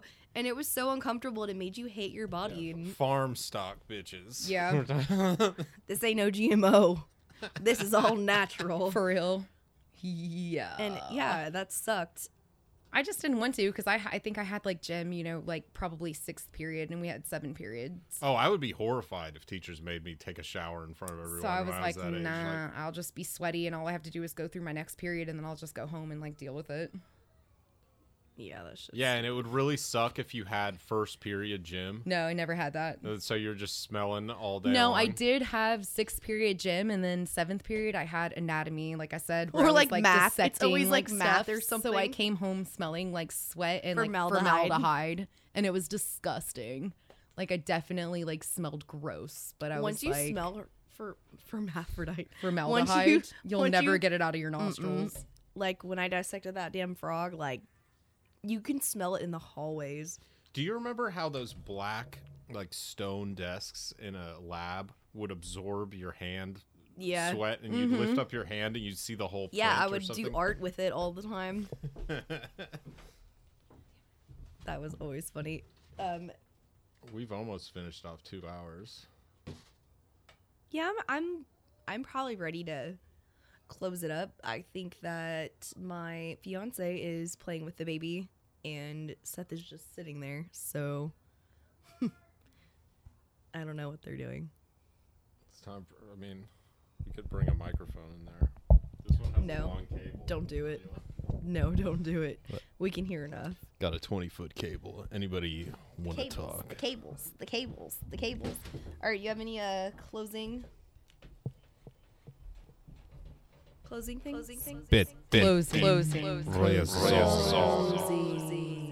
Closing. No, I think we talked about a lot of like interesting things this week. I think we stuck to more serious things because I don't know, I wasn't as buzzed as usual.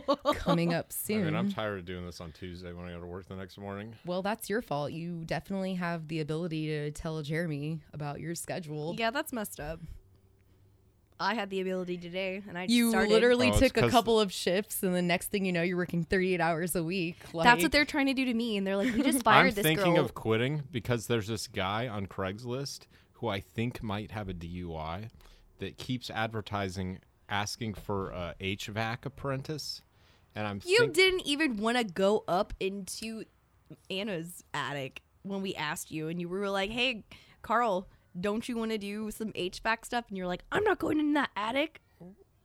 Well, I'm not. I mean, I don't know how to work a fucking furnace. I think your fatal flaw was just agreeing to, like, I look at the schedule and I see you having 38 hours. I'm like, you don't even need to, like, do that. That's the first thing you always say when you go back to a job and you start a job is just like, no, I'll start at these hours. Boring. You want to work when you're making money. God, why would you want to just go there and, like, babysit? I don't know, so I don't have to be home. I mean, yeah, but you also want to, like, work at the shifts, and considering that you apparently like to stay up late. Yeah, you were up at like 5 a.m. the other day, and you talk about us staying up late, and I'm like, I'm in bed now by. So like when I stay up late, I'm like barely awake. You guys stay up late in an aggressive way, where you're fighting. Drink another fucking beer. Yeah, like at least 2 days a week. Smoke your whole pack. I'm allowed. Let's watch the sun together. I don't watch the sun, but no, those days are over me. Except for when Anna comes. One of these days, if we get enough listeners on the podcast, we need to release that like 4 a.m. in Atlanta video I have on YouTube. You know what I'm talking about? Oh my God, where we're driving the golf cart around. That's like the 2,000 subscribers mark. What? Okay. I wasn't there. We're literally like blasting like a Girl on the Moon by Foreigner on repeat, driving a golf cart. And remember, we stopped by Mom and Dad's and we jumped in the pool, and then we were like, all right, keep going. All right, Maestro. Oh yeah. And then Carl's like, yeah, we have to be quiet. I still have days like that. I climbed up the pole by the lake. But, and Carl was like, yeah, go higher. Oh, yeah. We were climbing on that peach tree. Now jump. Yeah, the new statue. Yeah. Yeah. Yeah, we were going by the other day, and I told Carl, or I told Adam, I was like, I climbed all the way up one night. There's a lot of spiders on that. Anyway, gross. If enough people listen, we'll release some footage. You want to see it. Until next week, thanks for listening to Petite Raison.